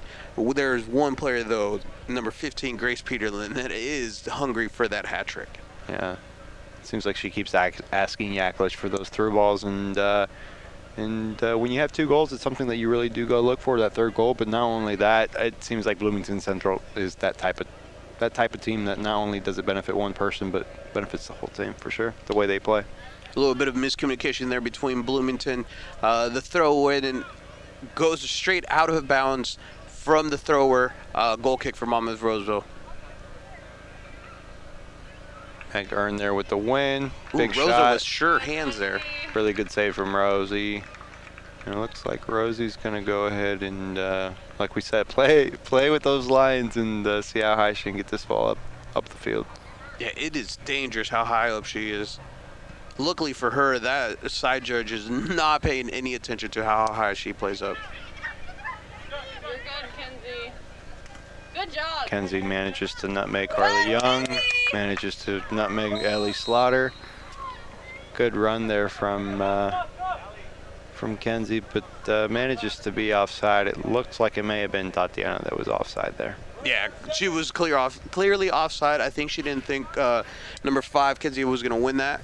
And again, it's something that we mentioned in the first half. You have to trust that your teammate's going to make that play or make that pass or win that ball. You have to trust that they're going to do their job, and you have to concentrate on doing yours. Right now, Tatiana's biggest focus is going to have to be beating that high line. Seems like the game lost a lot of momentum from what we had going on the first half. Seems like you said Bloomington might be a little bit content with, with the score line here. And uh, Monmouth, you know, you get a little bit discouraged when, when you have such a good defense like that. But uh, it, it it also it's tough when you have a goal scorer like like that out. Yeah, when you're missing a player like Yoselin Gr- Hernandez, 13 goals in just nine games, that's a player that you're definitely going to miss in a game like tonight. Yeah, that's when you miss those those goal scorers. Uh, Roseville with the substitution here. Number five, Kenzie Aguirre coming off. Number 35, Elizabeth Tuyoko making an appearance tonight. And looks like we got Meredith, Meredith Gonzalez with the goal kick. Kicking it straight to Peterlin. That's how you really help her out for a hat trick. Looks like Yaklich manages to control, sends that through ball into number seven, Carly Young. And uh, manages to kick it out of bounds. Goal kick for Monmouth. Yeah, again, as you mentioned, Bloomington looks satisfied at this point. You're up 3 nothing. You have 26 minutes left. You just want to see out the game. You're just trying to make it through with everybody healthy. It looks like Meredith's on goal kick duty for the rest of the game. Did decide to switch it up from which side of the box to uh, kick off, and it worked. It actually worked for Monmouth Roseville. Yeah, you got number 16, Brenda Raygoza there, trying to send the through ball in. Again, Tatiana is not trusting the ball is going to get there. She is late when she makes that run, when she is onside, and when she isn't paying attention, when she's making, she's not making sure that they're winning it. She's offside. Yaklich manages to find uh, Meredith Gonzalez on defense. Boots it back up, and Yaklich manages to find it. And looks like uh, Bloomington Central Catholic handball from Meg Ernst. And uh, looks like Meredith will go ahead and take a take a kick out of this one. Coach Statham reminding the girls that when we got the ball, we do have to send numbers after it.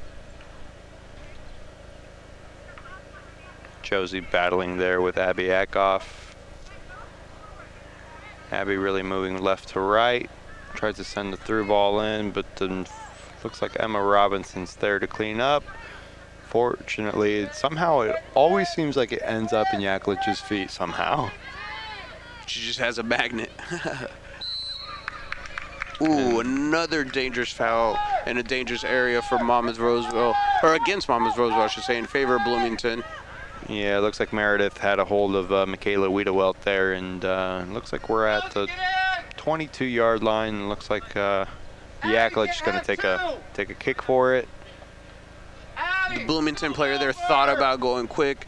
Monmouth Roseville smartly, though, put that line really high up, making the referee say at his whistle.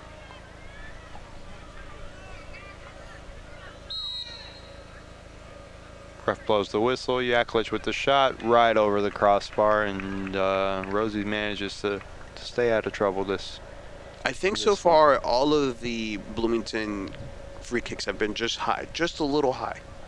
A little too more, too much power, a little bit less finesse. Should be the opposite. A little more finesse, a little bit less power.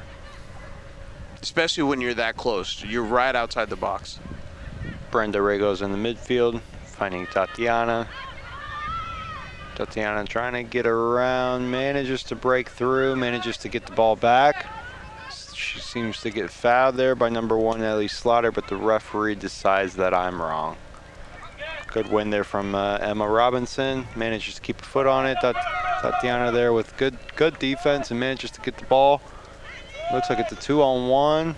And uh, Shanks manages to recover and win the ball back and kick it out of bounds. And these are the type of plays you want if you're Monmouth Roseville. You want Elizabeth Tuyuka with the ball so that Tatiana can make the run up the middle and not Tatiana make the run out wide and Elizabeth Tuyuka go up the middle. Elizabeth needs to win those, get out wide, and find Tatiana in the box. Tayuko trying to pass it there in the midfield. Unfortunately, ends up in Abby Abby Eckhoff's feet for Bloomington Central Catholic. Plays it over to Meg Ernst. Meg Ernst's going to go ahead and take it down the left flank. Put Monmouth She's got some Roseville- speed on her. Yeah, putting Monmouth Roseville in a tough position. She's going to go ahead and decide to take that right-handed shot. And that's in the back of the net off the right post of uh, Rosie Perez. What a strike, Jose. What a strike. She did the whole play, took it up the middle, down the left side, cut back inside, and booted it. What a beautiful strike. Looks like we're going to have two substitutions for Bloomington Central Catholic. Looks like number nine, Ann, Sam, Ann Simpson's coming in for seven, Carly Young. And 16, Elena Batista is going to go ahead and come in for Meg Ernst. And on the Monmouth Roseville side, we have number two, Tatiana, coming off, and number 13, Dulce Diaz. Both girls put in quite the shift.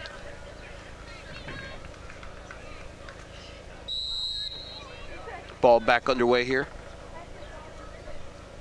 Brenda Raygoza manages to run. They decide to call the foul on number two, Michaela Wiedewelt. Seems like she tripped her on, on the initial run there. What?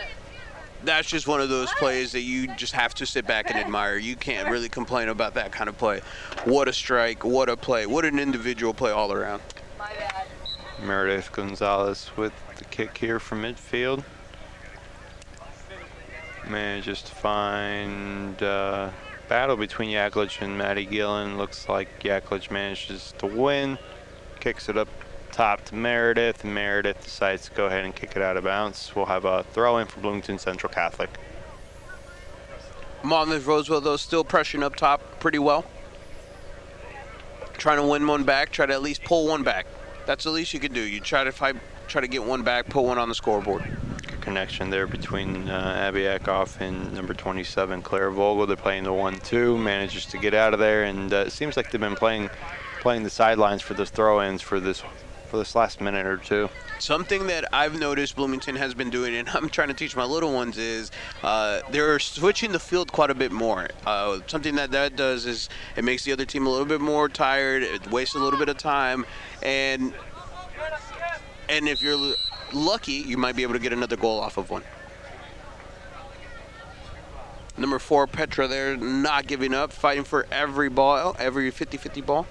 If you ask me, that was clean, but uh, you're asking a defender, so Yeah, I also thought it looked clean. The smaller player just happened to take down the bigger defender. You thought she would win that 50-50 ball, but uh, physics just didn't work out for her there. Logan Shanks manages to kick it up top. Looks like it goes off of Monmouth Roseville defender, and looks like we're going to have a goal or uh, penalty kick for uh, Bloomington Central Catholic. I felt like that was a little bit weak in my opinion, Jose, as far as a penalty given there. Um, I wouldn't necessarily say weak. I, I mean, I can see where he's coming from, but a little bit too harsh, if you ask me. There you go. That's, a, I think, the better terminology. A little harsh against Monmouth Roseville, giving up a PK here, down four nothing. And it looks like Yaklich here with the kick, and it looks like it won't be uh, Peterlin, but uh, you already know Yaklich's going to put that in the back of the net up against the post, and uh, that puts our score line at where, Adrian? Uh, 5-0 here for the in favor of the Bloomington Central Catholic Saints. that's a very clinical shot taken there for the penalty kick by the Bloomington girls. It looks like we're going to have a substitution. Meg Ernst's going to go ahead and come in for number 15, Grace Peterlin. With First- the scoreline and with the 21 minutes remaining, I do know, or I do look over at the Bloomington bench and see that they are a little uh, thin as far as substitutions go. Megan Earns probably one of those players I'd be giving a rest. You know, you're going to need her long term. Make try to make that playoff run. You got Ann Claire Keller coming in for number one, Ellie Slaughter. And like you said, maybe here in a little bit we'll start seeing those those substitutions. Give your team a breather and uh, you know head home and, and see who you're on to play next. Uh, At what point would you make that change? At what point do you make that call that hey, you know what, we're just going to see this one out. We're going to see how far we get. Um, time to look for the uh, next game. Start making those preparations. Uh, with the scoreline like this, I'd say about about an hour, 15 minute mark. If you can maybe find somebody that can take over for Logan Shanks for a little bit, give her a breather. Um, but like you said, you need to give Yaklich a breather, Abby Eckhoff, Meg Ernst. Give them give them good 20 minutes, and then like you said, they're they're fresh legs for when it comes to that sectionals uh, semifinal. Yeah, with just over 20 minutes remaining here in the second half, scoreline five nothing. Like you said, this is one of those. T- this is now the time where I would start looking at making that substitution for a Logan Shanks, for a Meg Ernst, for an Abby Eckhoff. They've given you, you know, at this point, 60 minutes of nonstop football. They've been doing everything that they can.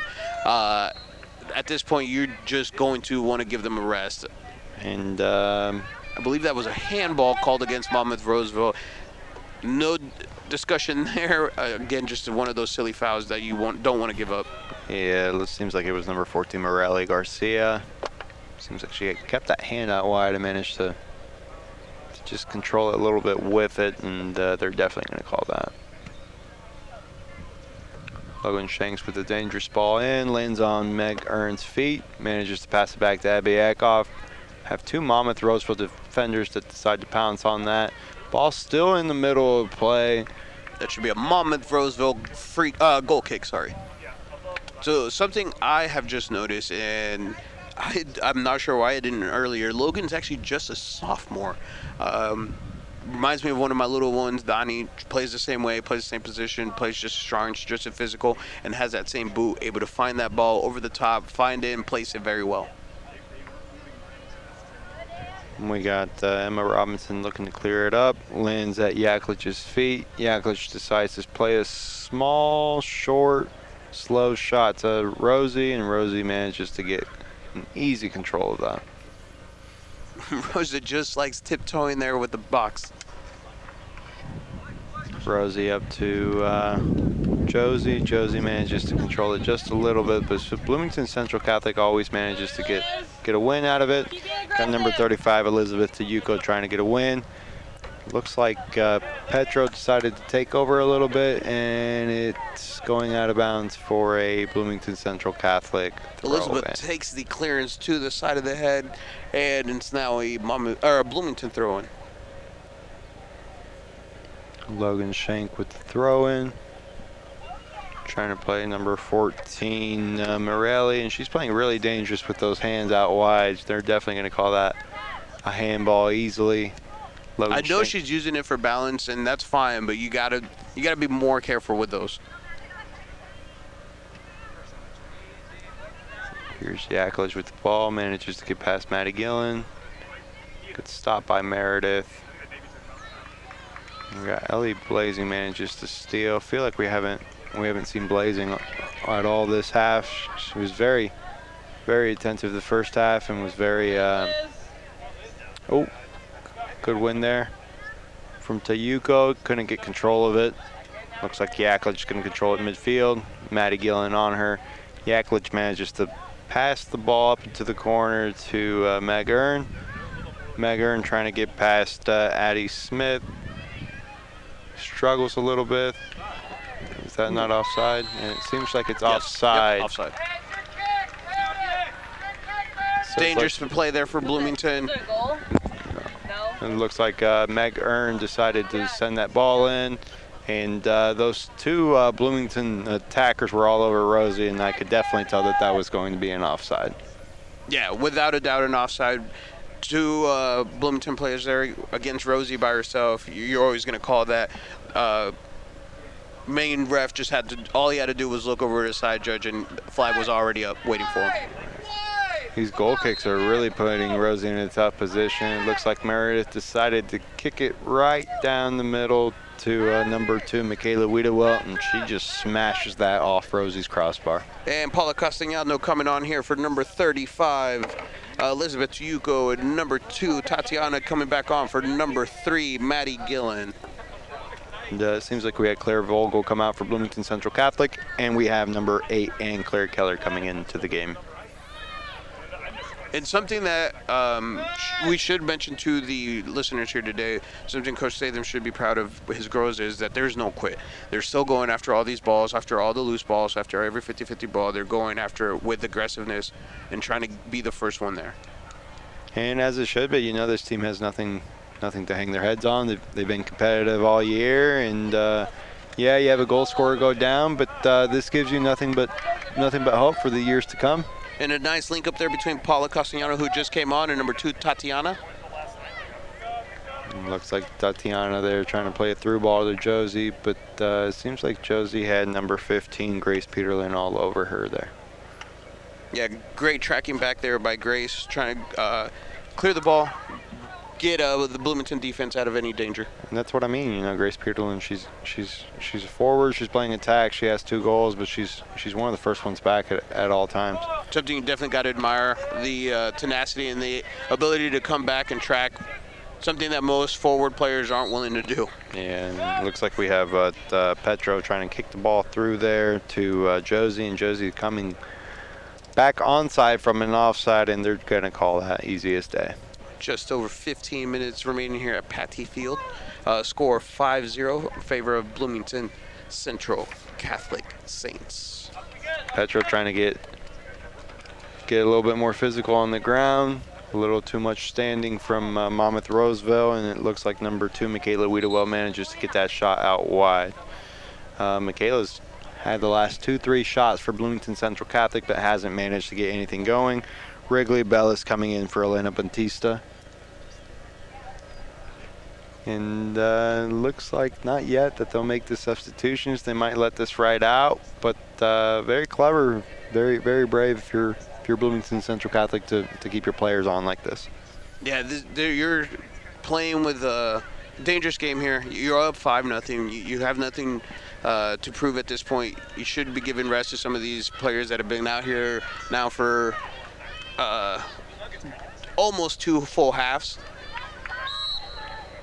Um, they're finally going to call that a little bit too physical uh, from Logan Shanks on number two, Tatiana, and they're going to go ahead. And I think Tatiana thought that they were calling that on her. I'm not sure why she was definitely being the, uh, the one being assaulted there by uh, by the Bloomington defender. Tatiana looked around a little confused, but definitely a foul that you're going to call every time. Bloomington Central Catholic playing a really high line and such a really good ball from Morelli, trying to find it out wide to Blazing. She was she was hiding out back. What a smart play there by Monmouth Roseville to beat that high line. Blazing still with the ball, what it seems for these last 10 seconds, and uh, it's a tough, hard foul from. Uh, pretty sure that's Peterlin. And like I said, Adrian, she's just been all over the place this second half. She quietly snuck two in the back of the net in the first half, but she's really making her presence known in, in the second. Something that I would have done there if I was Monmouth Roseville is to take a quick uh, free kick there is I would have played that ball up a little bit higher. Uh, the ball where the ref laid it was probably 10 feet back from where the foul actually occurred. We've gotten some really good defense there from Addie Smith. And uh, Meredith there fighting it out with Yaklich. Meredith manages to win the ball, sends a through ball in, and it seems like Blazing was offside on the initial start of the play. Bloomington does not give up on that high line. They are pushing it all the way to the end. Just over 12 minutes remaining, and they're still pushing that high line. Like you said, it's a dangerous game, but when you're such organized and you're a good team like Bloomington, it, I see more more pros than cons. I don't know. If, I don't know if you do. No, it's a great strategy. They know the players that they have, and they fit very well into the system. Like we mentioned at the beginning of the game, they play in this 3-4-3 uh, formation that makes it so that they control the midfield. You, they, you crowd the midfield, and you play enough players up top.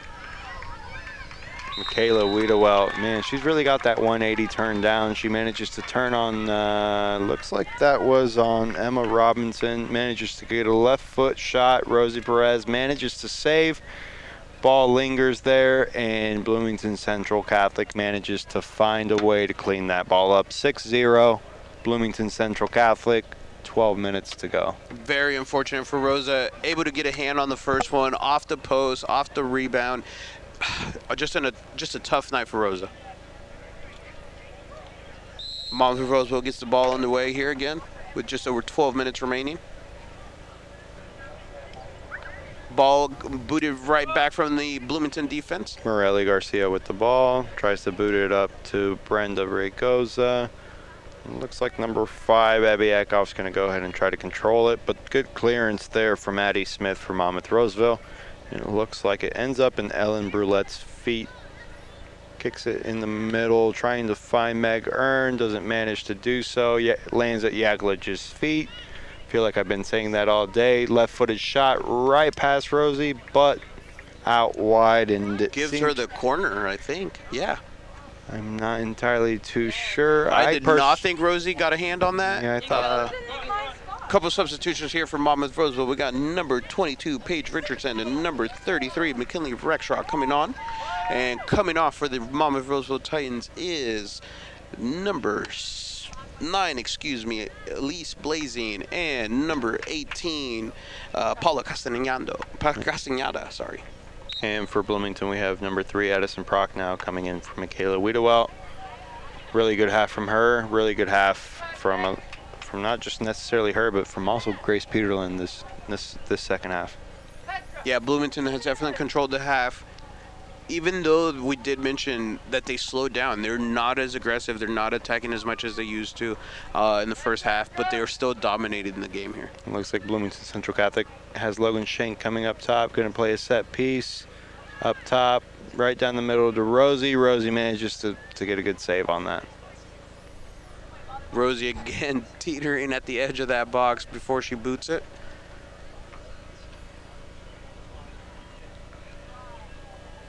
Holding it here, trying to make a little bit of time. Boot straight up to Petra. Passes it over to Paige Richardson. Paige Richardson managing to win the battle against number 11, Wrigley Bellis. Somehow lands at Abby Eckhoff's feet, trying to find a through ball to Yaklich. I'm sorry, that's not Yaklich.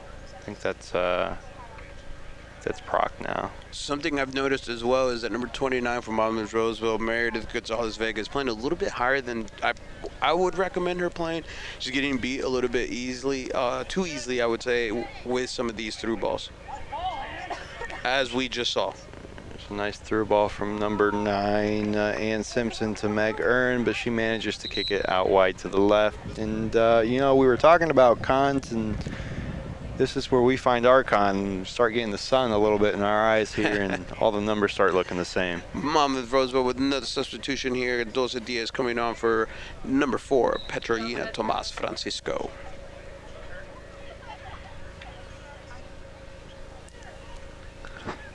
A lot of running from her today, and really, really physical. I never would have thought that she would have the physicality in her like that, but uh, she really surprised me today, to, to say the least. Yeah, she never gave up. She always kept going. She went after every loose ball that was anywhere near her.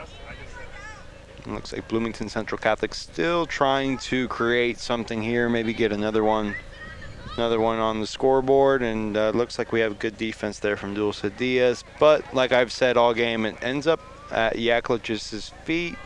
I don't know if it's just a magnet or I don't know if her positioning's, you know, world class. But uh, she she's been a part of every play the whole game, throughout the whole game. Yeah, she's playing more of that CAM role and that 3-4-3 formation for Bloomington.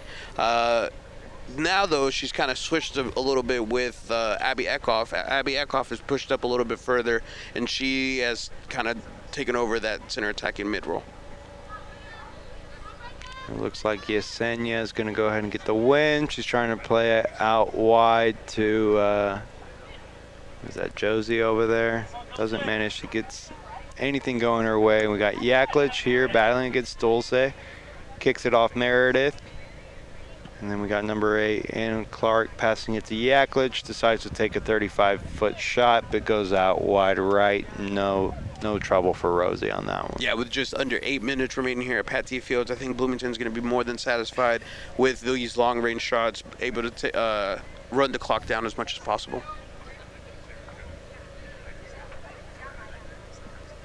We got Meredith passing it to Dulce. Dulce to Tatiana. Tatiana getting past the defender. And it looks like number eight Ann Claire is going to go ahead and recover on that one and catch up. Got Logan Shank trying to get the ball up top to number nine Ann Simpson. Might catch number 14, uh, Mirelli, sleeping. And I was absolutely right. Yeah, that was a very clear handball. I'm not sure what the ref said to the girls over there, but he told them to play on them, is what I'm guessing. Got number four, Meg Ernst, trying to take the shot, but she's got uh, Addie Smith all over her and it ends up in Rosie's hands. I know I just said that Bloomington's going to be satisfied with some of those long range shots, but that was just one of those that's kind of silly. You know, you, you can find your player out wide, kill time a different way, just booting it up the middle right at Rosie is not going to be the way you see out this game. Tatiana playing it out wide to uh, Paige Richardson. Paige with uh, Ann Claire on her, getting past her to Tatiana. Tatiana to Josie. Josie just offside, and uh, that's one of those. If you're the ref, you just don't call it. You just let it go. If I'm Statham, I'm probably a little bit upset with Tatiana there. She held onto the ball way too long.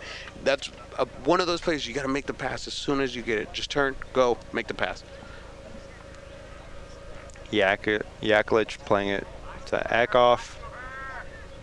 Eckhoff with Yesenia on her. Abby manages to get her off. Passes it to number four, Meg Ernst. Meg Ernst passes it to number, who is that, Prock now? A lot of more touching, a lot of more possession here for Bloomington Central Catholic in the last 15 minutes of the game. Yeah, Bloomington definitely switching the ball, like I mentioned earlier, going back and forth, just going, swinging it back from left to right, stopping in the middle.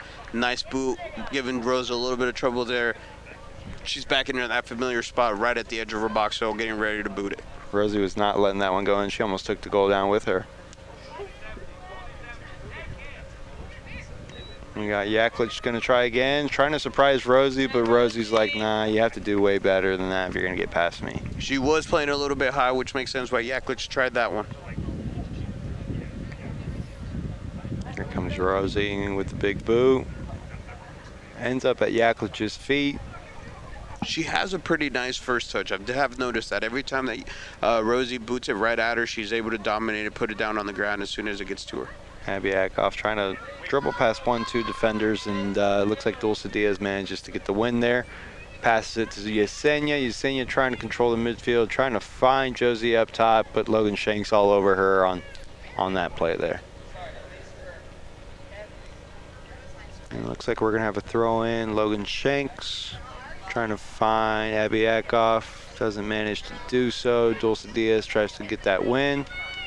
It looks like number 33 McKin- McKinley Rexrow manages to get the boot going. And uh, really good defense from Ann Claire Keller. You know, she's played really good defense the second half and managed to recover really well.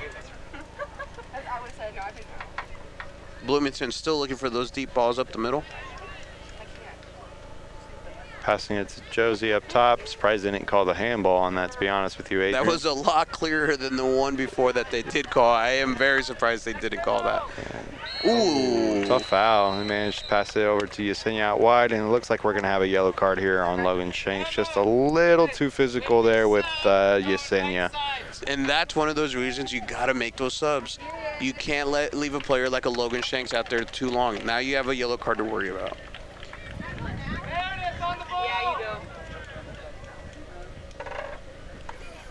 Monmouth Roseville with uh, another opportunity here with just under four minutes remaining.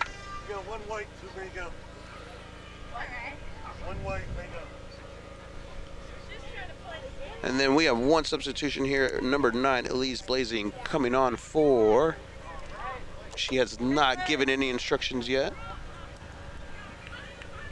It looks like it'll be uh, McKinley Rexrow coming out of the game. Go ahead, ladies, go ahead. Yep, thank you. McKinley Rexrow coming off. And then we have two uh, additional Monmouth Roseville substitutions ge- being made before the uh, being made before the free kick. Number five, Kenzie Aguirre. Number four, Petra Yena coming on for number 22, Paige Richardson. And the last substitution, Petra has not yelled out a yet, name yet. Gentlemen coming off, coach. Ref, coach, everybody looking around a little confused, make, wondering who the last sub is. And if I'm And- Monmouth, I'm really trying to get one here in the back of the net. Coach uh, Statham making decision there that Addie Smith will be the one that comes off. A little lack of communication there on, on the Good job, substitutions. Addie. And that makes sense why Petrina couldn't find her. She was going up top. Uh, Addie was playing right back. Meredith with the ball in the middle, lands at at Josie's feet. And the most dangerous play so far there for Monmouth Roseville. Uh, good free kick by Monmouth Roseville. Lands right in front of the keeper. Couple of Monmouth Roseville attackers there to try to poke it in. Great job by the uh, Bloomington goalkeeper to make sure and clear the danger. That was it though. That that that was that would have been the that would have been the goal. And again, that's all you want at this point. You want to make sure that you guys put one on the board. The score line's a little bit deceiving. 6-0 here with just over three minutes remaining. Monmouth Roseville has been playing pretty tough. And looks like we're gonna have. uh, Ooh, what a stop by Rosie. Perez. Meg Ernst had everything everything there to finish that, and Rosie with the save. Save save of the game, if you ask me. That was a beautiful save by Rosie. Josie trying to control against Yaklich. Still has three defenders to worry about after Yaklich anyway. And the ball's going to go out of bounds here. Kenzie. Monmouth with the throw in here on the near side of the pitch. It's Morelli Garcia into Kenzie Aguirre. Wasn't paying attention. Lands to Dulce Diaz. Kicks it up top. And looks like it's going to get recovered by Ellie Slaughter there. She Number two, Tatiana, again, not trusting their teammates that they're going to make that pass, make that play. She needs to be a little bit more confident that that's coming. We still got another throw in here for Monmouth. Go, Dulce. And then we got Dulce trying to get a big boot on that, but doesn't manage to get a good connection there. Giving Sophia Yaklich enough space to dribble through. Good chest by Wrigley Bellis. Manages to control the ball, lands at Yaklich's feet. It's getting battle tested there by Tatiana. And Yaklich is going to end up winning the ball. However, she won it by fouling on the play. So we're going to get a Monmouth Roseville direct free kick. with just under two minutes, from, uh, just under a minute and a half remaining here in the second half. Score line 6-0 in favor of Bloomington Central Catholic.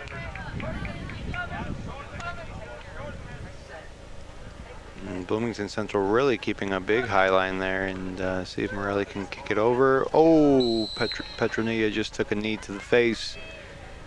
And uh, Very dangerous play there by the Bloomington defender.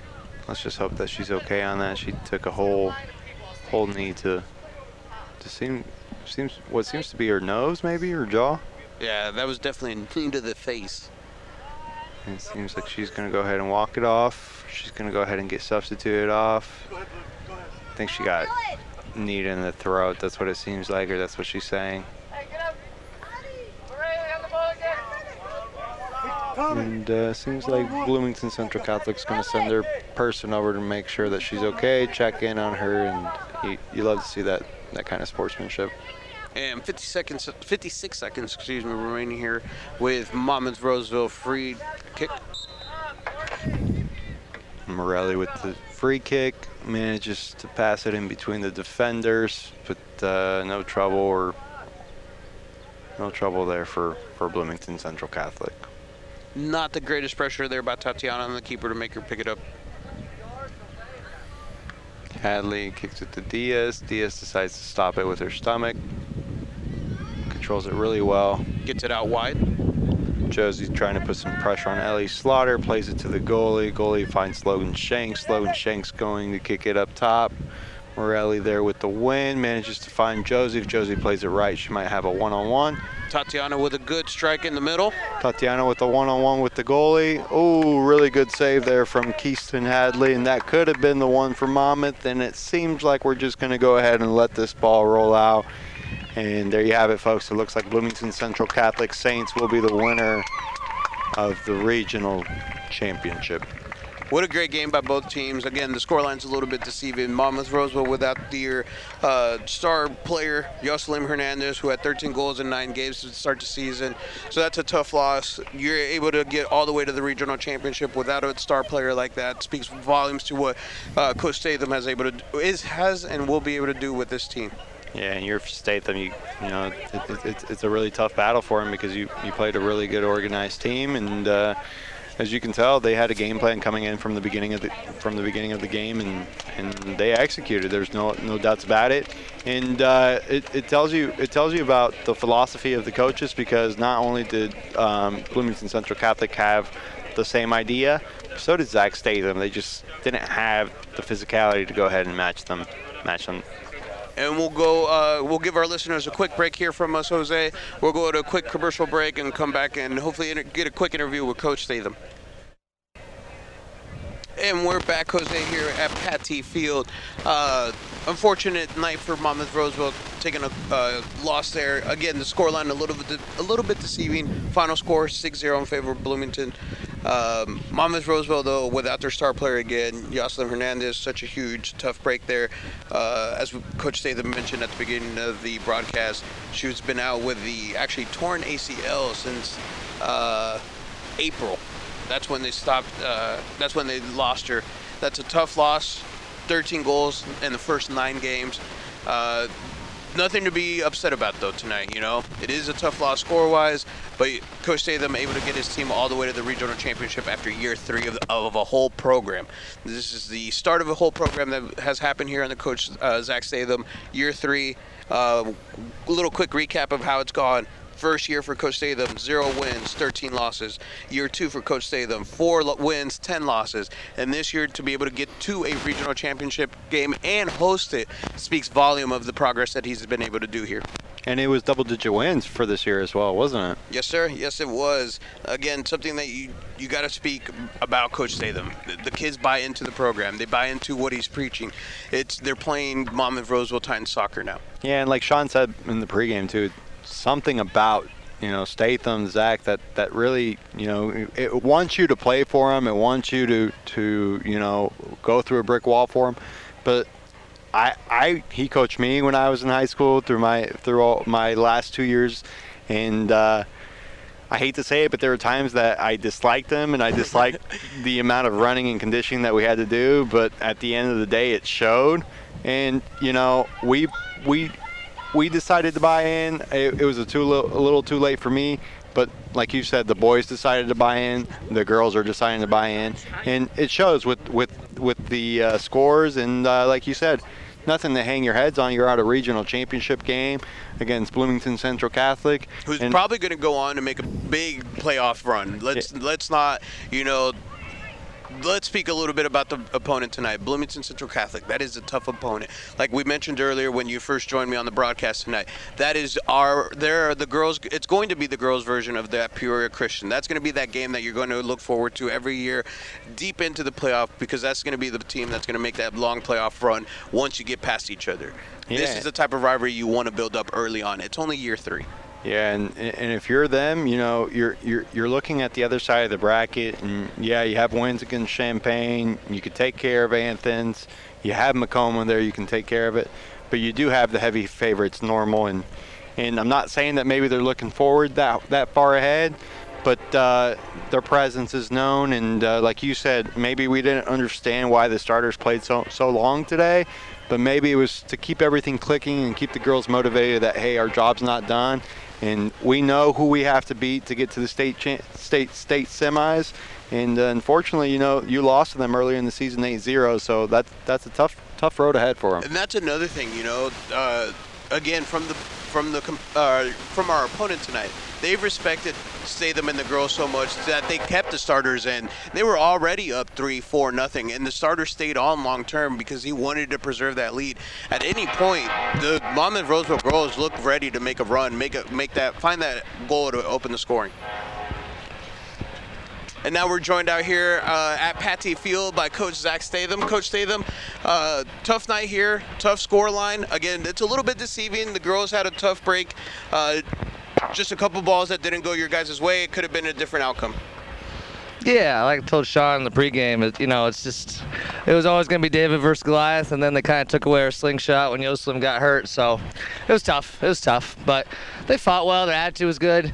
Sucks to lose, sucks for your season to be over, but we didn't give up, and then that's the most important thing, and it's proud of the effort. We did a lot of good things. Um, they're really good. Number 12 was was the best player we played all season, probably. So, and, and you know style was unique, and we tried to prepare for it, but um, just didn't go. Some things didn't go to plan. Well, certainly the offsides trap didn't really go to plan, but you know it's tough when a lot of teams we play have a really deep sweeper, and they play kind of the opposite way.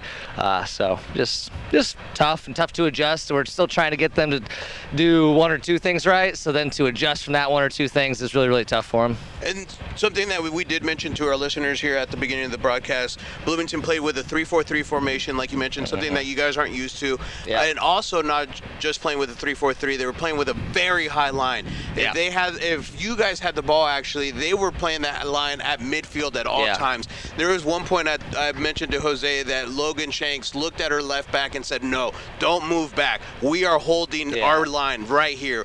This is it. We are the wall. They're not getting past us." Uh, how do you make those adjustments moving forward now that you guys have seen something like this? I mean, with the talent that they had back there, I mean, you can't do that with any players. I mean, they had three really good players back there. It's, uh, you know, it's almost like we needed a really fast, physical forward that could score a lot of goals, which we had. so uh, that, that's just, that's the rough part. You know, we watched them on film this week, and it's like, you know, Yosem could have scored goals this game, and that's some game. We, we miss her every game, but games like this, just the way they play, she could have really done some damage. But you know, it is what it is. And you know, you you look at that Bloomington Central Catholic team, and like you said, they had really good three defenders out back. They had two really good, really two good midfielders with Eckhoff and Yaklich, and then, you know, some of these players they were listed at defenders, but she had a brace today, so it, it tells you the athleticism of some of these girls that you know it, it does show when it comes to playing soccer. What would you say to those girls that are unsure of whether playing this sport?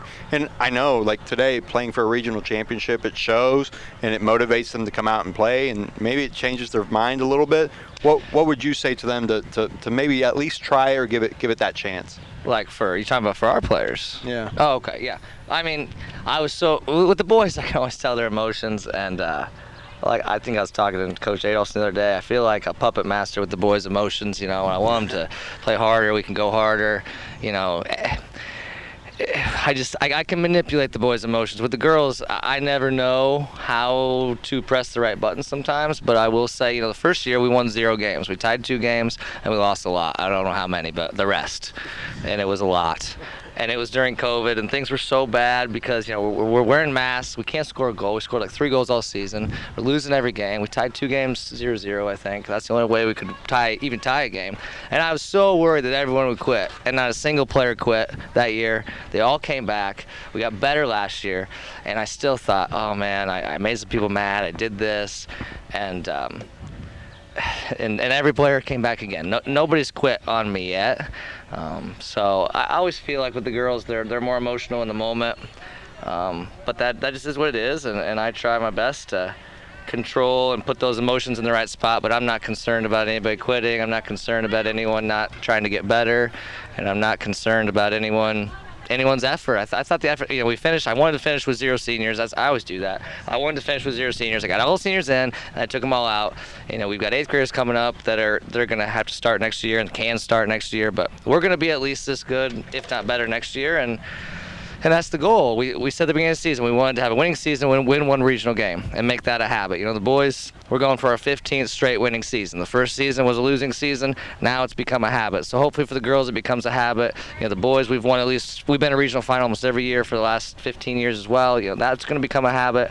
So um, it's all a big circle. You know, boys practice starts uh, at the end of June, and it's just it's just all a big circle. You know, the girls help with the boys, and you see the boys helping with the girls, and it's just all it's just all a big circle till we till we run the world. So one quick question here, Coach. Did you expect the uh, the leaps and bounds and progress that you guys have made? Like you mentioned early, zero wins your first season. Second season, four wins. Now you're at a regional championship game and you're actually hosting it here at home at your beautiful field. Uh, were you expecting the girls' team to make that huge push early on? No, I mean our goal was a winning season. That I mean our goal was like to be right where we're at, but without without Yosem getting injured, we would have been miles ahead of where we're at right now, honestly. So the fact she got injured and we still met all those goals is crazy, and um, it, it's just so hard because in the beginning of the season, it's tough for them to see that because we're not getting the results that they deserve for their hard work and improvement. But we had a lot of pieces that weren't really fitting together, and then we had a really great player. And now we have a team that can actually play together, and it's going to be so good for next season. Her getting hurt, it sucks for her, and, and I've, you know, I've cried more than any breakup I've ever had about her getting hurt. I mean, that's, I mean, that loads more. I could, I, could, I didn't even want to get up for a couple days, and I mean, because I was sad for her. But you know, at the end of the day, for the players that got that opportunity, like you know, Josie had to step up and, and take the whole team on her shoulders. Tatiana had to play the whole game every game. Um, you know, uh, Brenda had to play five different positions now. But we're gonna be better for that down the road. It was sad in the moment. It still is sad because I think we could have lost by one or two tonight, not six or seven. But um, it'll be better for next season. And I. I honestly think that next season will be better than we finished this season. I don't have any doubts about that. So we're going to keep building off of this team. What do you? What's the goal now for next season for this girls team? just a, a, winning record, playing another regional championship. I mean, that's that that's got to be the goal every year. You know, it sucks with with with IHSA because public schools have a hard time in regionals. You know, but um, other than that, you know, we just need to get to regional finals, keep winning seasons, and um, that's all there is to it. It's going to become a habit. And then, you know, there's little kids that were out here tonight seeing this, and I always get worried if you lose big in front of fans, it's going to drive them away, but it has the opposite effect. Just motivates kids to want to be better than this group was. Oh, for sure. I think uh, I'll be able to speak on that. I'll, come Saturday, I'll be able to hear from some of my younger kids that were out here Yep. saying, hey, I'm ready to come out there and help save them next year. Yeah, absolutely. And that's what it's all about, getting people out here. It's great to host, and we gave it our best, came up short, but super proud of our season that we've had. Oh yeah, without a doubt. And again, score line 6-0 in favor of Bloomington, but coach, nothing to, you know, hang your guys' head on. It's, it was a tough matchup to begin with. You lost your star player, but you guys still made it this far. What a great moment for you guys to host a regional championship third year. I, I can't complain. What about you? Yeah, no, it's it's absolutely tremendous. Like I said, we we had two goals for a season. We met both of them, and um, now it's just about getting better, and it's about putting in work in the off season, getting more girls to come out, preparing the kids that are coming up, and like I said, it's just a big circle. Yeah, no, like like Zach Statham said, I I'm buying the Zach Statham stock. It's, it's going to go through the roof. Um, but yeah, it, it's really nice seeing the girls program and having them having something of their own. And like I said, even when I was growing up, we always had the girls that tagged along with the boys, played against the boys, and you have that now with the junior high soccer. So no, like I said, I'm serious. I'm buying the Zach Statham sock, not necessarily because of him. Obviously, he's a big portion of it, but because it those younger kids, you know, they're, they're going to have that experience and they're going to want to, like Adrian said, they're going to want to come out and, and play for Monmouth Roseville. Yeah, that's something we were mentioning before you joined us today, Coach. That the kids seem to buy into your program. It's the third year, and these girls are out here uh, going through brick walls for you. They had a way tougher matchup than they probably had throughout the entire season, and they never gave up. Petra was going all out for 50-50 balls. Tatiana was going after every single loose ball. These girls are ready to go for you at all times, and it's, great to see. I bought into the program. Jose buys into the program. I think all the kids are buying. Yeah, no, and both those people have been hurt in the last couple weeks and probably weren't healthy enough to play today. But it was regional championships, so they played. But yeah, it's just about just about being honest with them. When when we're bad, we're honest about it. And when we're good, we're honest about it as well. So um, that's the key. We appreciate it, Coach. Thank you, Coach Zach Statham. Uh, thank you for joining us after the regional championship game. Uh, better luck next season. Thank you. Thanks, man. Appreciate it. All right. And now we got Sean joining us for one last second here. Fellas, thank you so much for uh, for taking the uh, taking the listeners on a on a regional championship girls soccer ride for the first time on the Prairie Communications Sports Network. We're uh, we're uh, we're eternally grateful for the for the uh, expertise you guys provide. Keeps me off the air, and it sounds much a much better broadcast. Hey, we just appreciate the opportunity, and it, uh, you know, it speaks volumes for Coach Statham that they were able to get this far. We're just thankful that we were chosen to be part of it. Jose, thank you, my man. Appreciate No, it. appreciate you having me. And uh, like Adrian said, I, I'm really happy for the girls. And uh, as a guy, I actually hope the girls do better than the boys. Our people will get a hold of your people. We'll get some thing, we'll get some contracts drawn up for next uh, next boys season in the fall. Sounds good, sir. Sounds good to us. All right, folks, listen at home. Thank you for tuning in to high school girls soccer here on the Prairie Communications Sports Network. We appreciate it. We'll have more postseason coverage next week. We'll have some baseball on Monday. We'll be at Sunny Lane Field for Monmouth Roseville, taking on the Illini West Chargers. That'll be a 4:15 pregame show right here on AM 1330, FM 94.1 WRAM. Wednesday we'll be in Abingdon for A Town and United baseball. That'll be a second semifinal. We'll be under the lights on Wednesday, 6:30 ish, with the start time for that one. And then uh, the rest of the week will be uh, predicated on how our local teams do early in the regionals. Thanks to Caden Rogers for for engineering today's broadcast. Your final score: Monmouth Roseville falls to Bloomington Central Catholic, six 0 Congratulations to the Saints for the regional championship, folks. Till next week, have yourself a great weekend and a great Mother's Day on Sunday. Thank you, Sean. Thanks, Sean.